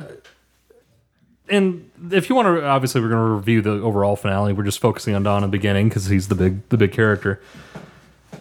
There were a lot of images of Coke through the last few episodes, Right. and him having his hippie experience, and then obviously the girl, of the commune, looking like the girl in the commercial, and there's a Yeah. lot of tie-ins. Which to all that apparently kind of Coke stuff. didn't buy any ad time. Like they did, they just, which is surprising given this, you know, the, in this DVR world that Coke did not buy our sponsor. But if they wanted to use that, I mean, what are they going to do? Coke's not going to say no. Yeah, exactly. They're gonna they'll- say, "Don't advertise Yeah, us." for decades now, they will be ever, forever be associated with that product. Oh yeah, it's free ad time for them. Absolutely. Um, but yeah, I just his storyline was still the least satisfying for me. I, I I totally get what they did with it, Yeah. and I don't have a problem with what they did with it. Yeah. I think I wanted something more exciting from it, but at the same time, his character kind of lends itself to being what it was. Yeah. Like like you say, kind of a he's an ad man, and that's what he is, and. Probably in a few years, he's going to find some other woman and try to get married again and go through Yeah. the same cycle again. I bet he's going to do it all over again. Well, I was gonna say like even though he had a moment of zen now. Uh, several articles I read talked about like he had the zen moment where he woke up and he was fine with he realized he was just an admin and nothing more. Yeah. But you know there was when he was sitting poolside and he saw like he stared at that girl. Right. I mean, it's clear to me at least he wasn't looking just at the girl. He was looking. I mean, he wasn't sorry. He wasn't looking just at the book she was reading. Right. He was looking at the girl too. Oh, yeah. And it's clear he was Until just the guy heading down comes that out path and he's again. like, yeah. yeah. Yeah, I mean it's. But that was he's- before the Zen moment. Too. He's the phoenix. You know, he Right. he he flames out and then he rebirths. You know, it's just who he is. It is funny that he's only happy in producing a fantasy, Right. Whether that's his own life he- of of being Don, of uh, being Don Draper, right? He produced his own ad in himself, right? And he produces other people's fantasies as well. And that's all he enjoys is the moment of the fantasy.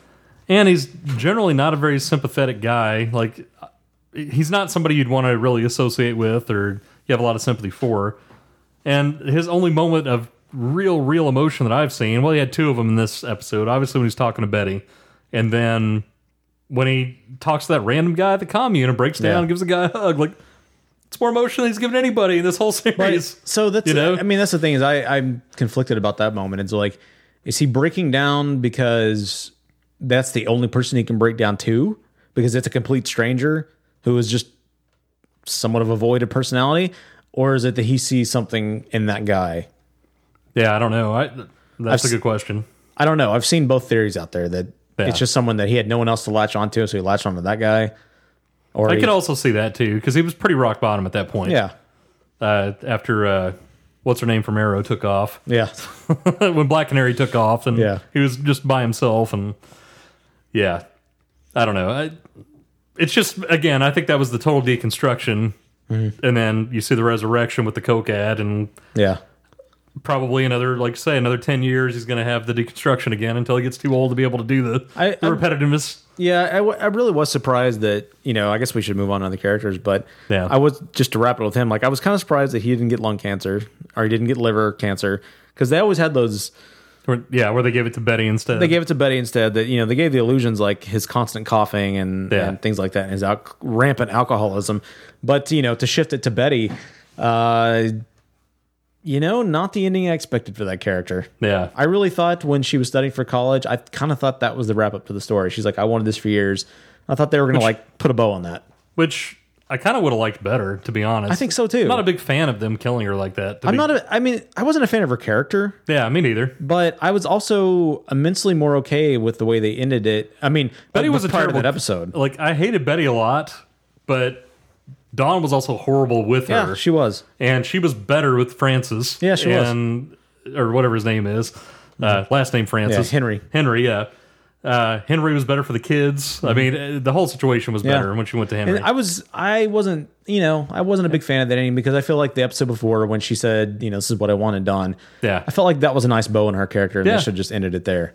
yeah, I, I, agree. realized that they needed another story for Sally. Yeah. And they needed a way to wrap up the the kids, but I just feel like there would have been a better there could have You been didn't a have better to way wrap do up it. the young kids. You know, really, No, only but- Sally's the well, only one you well, needed yeah, to. Sally, but I mean a little bit. You know, just a tiny nod to them. But I feel like they could have they could have done something better. Something not not better with something so her. tragic. they Because could have made they could have made Sally have some other happier ending somewhere. because I feel like or- now they're just setting Sally on this path to repeat her mother's life, right? Because they're 'cause- because Betty saw her own mother die, right? And so you're just setting her on that own path. You know, Yeah. she was already a miserable child, so Right. yeah, well, Um, two miserable parents would expect. eh? you know, and you know, Don obviously demands that the kids be with him, and uh, the, Betty obviously sees better than that. Like that shouldn't be the case, right? So she And he sends it- realizes that and he, too. he ultimately realizes that's the case. Yeah. Uh, how did you feel about the? So to really put a, a real bow on it, How did you feel about the Peggy and the Joan storylines, and the Roger for that matter? I mean, Rogers was well. We had a lot of we have a lot of them. Pete as well, and Pete. Yeah, I Um, was I was surprised about Pete and Trudy getting back together. I would say I'll start. I want to start with Pete. Actually, I actually really liked. I find Pete to be a very good Don counter in the whole series because obviously in the beginning Pete's looking up to Don and trying to emulate Don, trying to have affairs like Don, and ultimately he does and ruins his marriage just like it did for Don. But he's not. It, as it turns out, Pete's not quite the a hole that Don Right. is. Ends up getting back with Trudy and having a nice, you know, he's basically if Don was a decent guy, Yeah. what he could have ended up having. You know, I watched the first episode before I watched the finale. Yeah. And it was interesting how in the very first episode, Pete had Don's- more hair. Well, there was that. Uh, but Don also says, you know, if you keep on this path, you're just going to end up in the in the corner office and nobody else likes you or something like that. Right. You're going to end up single or alone in the corner office and nobody else, everybody else hates you or something. To and that. generally, we don't like Pete, but no, but and I hated him the entire series, Yeah. but I kind of felt for him at the end. I kind of liked the wrap up though. Yeah, I I thought it was was- I good. was it was a fine good with it. turn.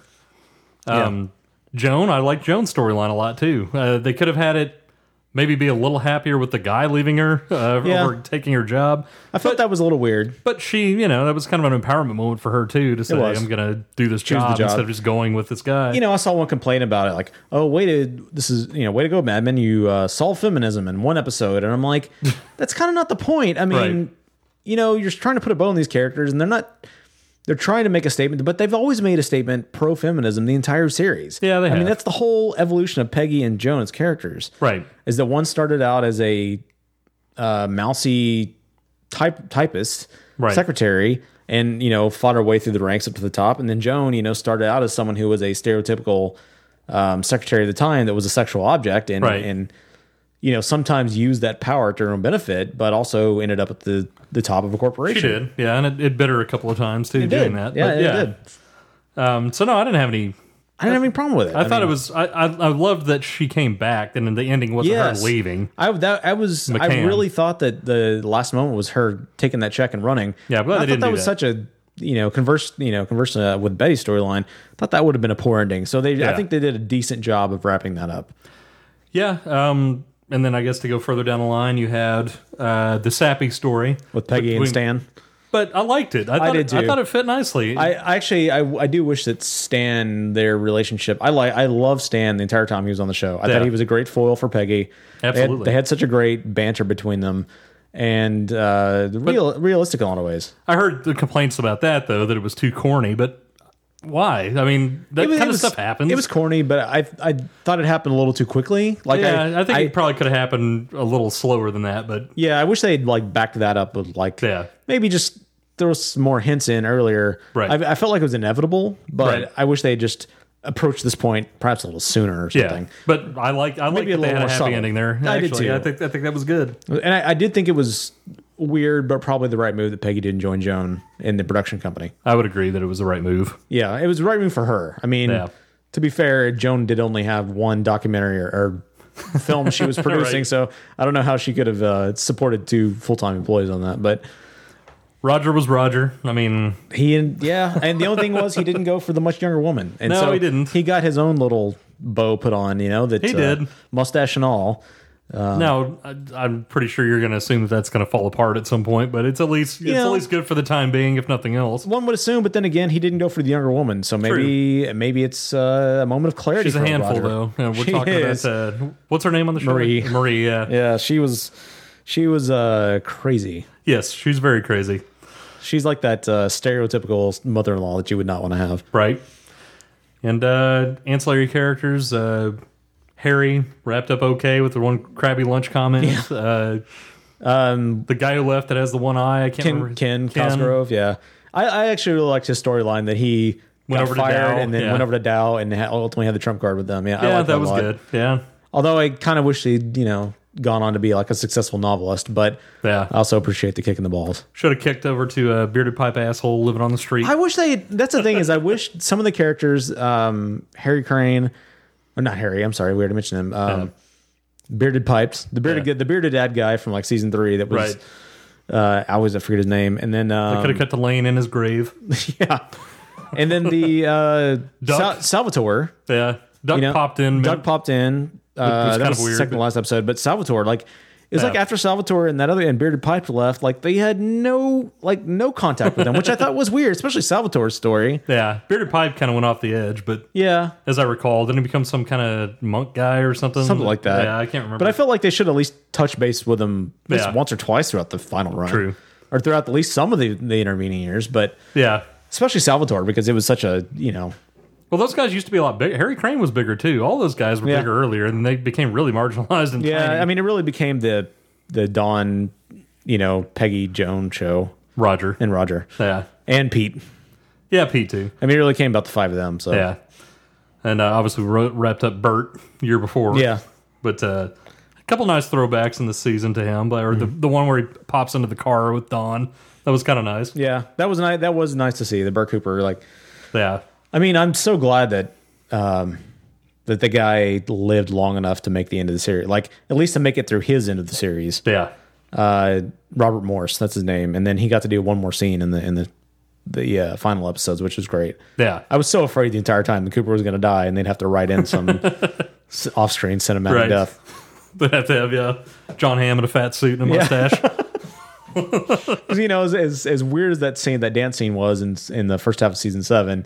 Yeah. you know, it was this weird, out of place moment that just, son, Yeah. just kind of fits, and it's it's in Don's mind. They did that a lot. I mean, They it- did. it's kind of like when Peggy's, you know, roller skating around the empty office Yeah. and Roger's playing the organ or whatever. Or drinking vermouth and- yeah, it's yeah. like they do weird I, stuff. and like that- that those are the moments about about Mad Men that I really like. And you know, the other thing I will always appreciate about this series is that compared to a lot of shows, it's very quiet. Yeah, and you read a lot more into the quiet moments than you do what's said.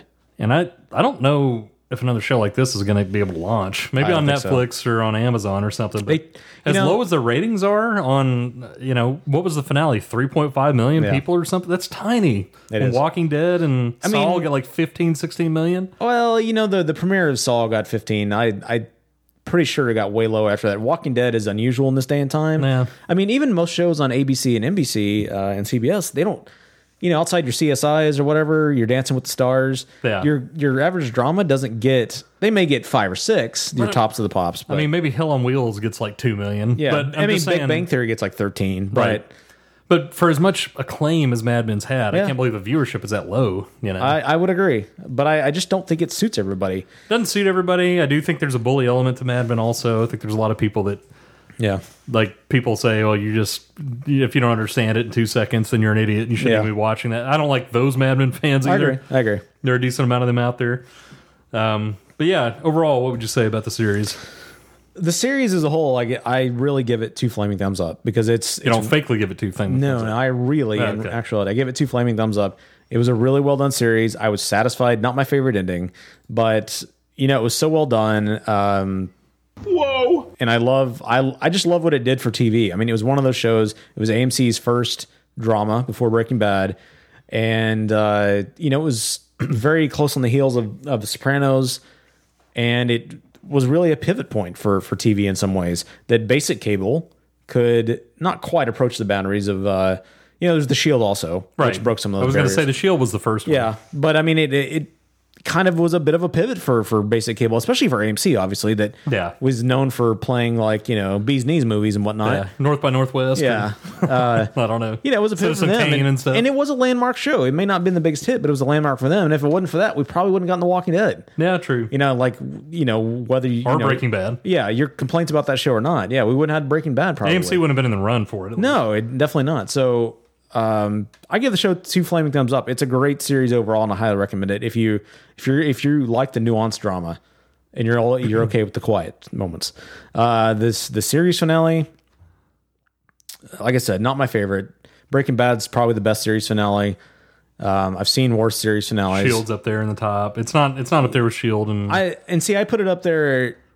You know, to me, I still wanted something more out of the Shield. Um, it's not. Man, the Shield is one of the better finales. And again, though. I've only seen it once. I should go back and rewatch it and see if I'm more okay with it. At the time, I was dissatisfied. I understood what they were trying to do, Yeah. much like in this the show. I understood what they're trying to do. I wanted a little more. Um, I give it. I, I give it two thumbs up. It had most of. It was ninety percent of the way there. yeah, finale. I would say I'm glad, really glad they didn't do any of these fan theories. I'm glad he didn't die. I'm glad he wasn't DB Cooper. I'm glad that um, I really did fear that from the opening scene where he's driving in the Mustang. Yeah, his uh, his ex wife, who was who was his ex last ex wife, Megan? Yeah, I'm glad Megan didn't get killed by the Manson family. Yeah. Glad none of that stupid stuff happened. Right. It just that would have been too on the nose in some ways, and too obvious for the death. And yeah, I'm just glad they didn't do any of that. Yeah. Kind of wish they'd gone more Dick Whitman than Don Draper at the end. Just would have been interesting to me to see him like when he gave his car up in the end of the second to last se- uh, episode. I was like, he's just going full bore. Yeah. Back to the back to the earth in the middle of Nebraska, and we're just gonna see Yeah. Dick Whitman again. But no, you know, obviously he goes the other way. Don't have a problem with that. Probably more people would be happy with that than the Dick Mo- Whitman move. Um, but I, I guess that was kind of my conflict on it is that they never really seemed to wrap up his Dick Whitman Don Draper conflict in a lot of ways. Yeah. He just ended up being Don Draper at the end. Um, and everybody knew his Dick Whitman identity never even mattered. You know, those are some of my hangups about the show too. Right. I, I think they left some some dangling uh, storylines over the years. Uh, so for that, um, the series finale, I would say, I would probably give it two thumbs up. I thought there were enough good moments in it. Even Donna, some of my disappointment with Donna side, to give it two thumbs up. The show overall, I would probably give. I'd give one flaming thumb up and one thumb up. I don't like it as much as you did. I thought at points it was a little too slow. I thought at points they could have done some things better and completed things a little bit differently. And uh, some of that stuff you forget because it's been so long in between. Uh, I think if you ever go back and rewatch it back to back to back, you'll Mhm. notice that more. Um, but yeah, I just I would say one flaming thumb up, one one one thumb up. Uh, dramas, it's probably my. I put this more of as a Six Feet Under style show than I would a Breaking Bad Shield type show. Right. Solid number two to uh, to that. And we all enjoy a solid number two. We do. You said you had some topics to discuss. Yeah, and let's go ahead and get started. Let's go another two hours. High five. High Out. Go. Out. Go. Out, go out. Well, you can always, uh, if you enjoy this super long Mad Radio, you can always call us. 469 665 9827. Out, go out. You can leave us a question uh, of the week or a comment about anything we talked about, your opinion about Funyuns and how fun they are. You can find everything related to the show at popsyndicate.net or breakroom.tv. You can find us on Facebook, facebook.com slash the breakroom or Twitter, twitter.com slash the breakroom. Females don't have the we're- right. Yeah. Facebook.com. I thought we were breakroom. I don't know. Whatever. Uh, on Instagram, we're breakroom show. It a roach with semen. Thanks to Vagabond Saints uh, for helping us with our logo. We're actually breakroom show on Facebook. Sorry. I had that, I've had that wrong the entire time. Uh, Instagram, we are Brick Room Show, not the Break Room, which I said last week. I'm on Twitter at the Mark with the C. Dustin is at the WS97775. Uh, don't forget out. to listen to our sister show, Cinema Diabolical. They had a great review of uh, the entire Mad Max series. This uh, that came out, yeah, well, two days ago when you're hearing this, and uh, the most recent movie, Fury Road, which Thomas doesn't care about. No, he hates it all. Yep. Uh, don't forget Budgie's book, Askaroth. You can find on Amazon. Out, go out. But as always, we'd really appreciate it if you could do one thing for us. Go to iTunes, leave us a five star rating if you like us that Out, much, go out. and leave us a review.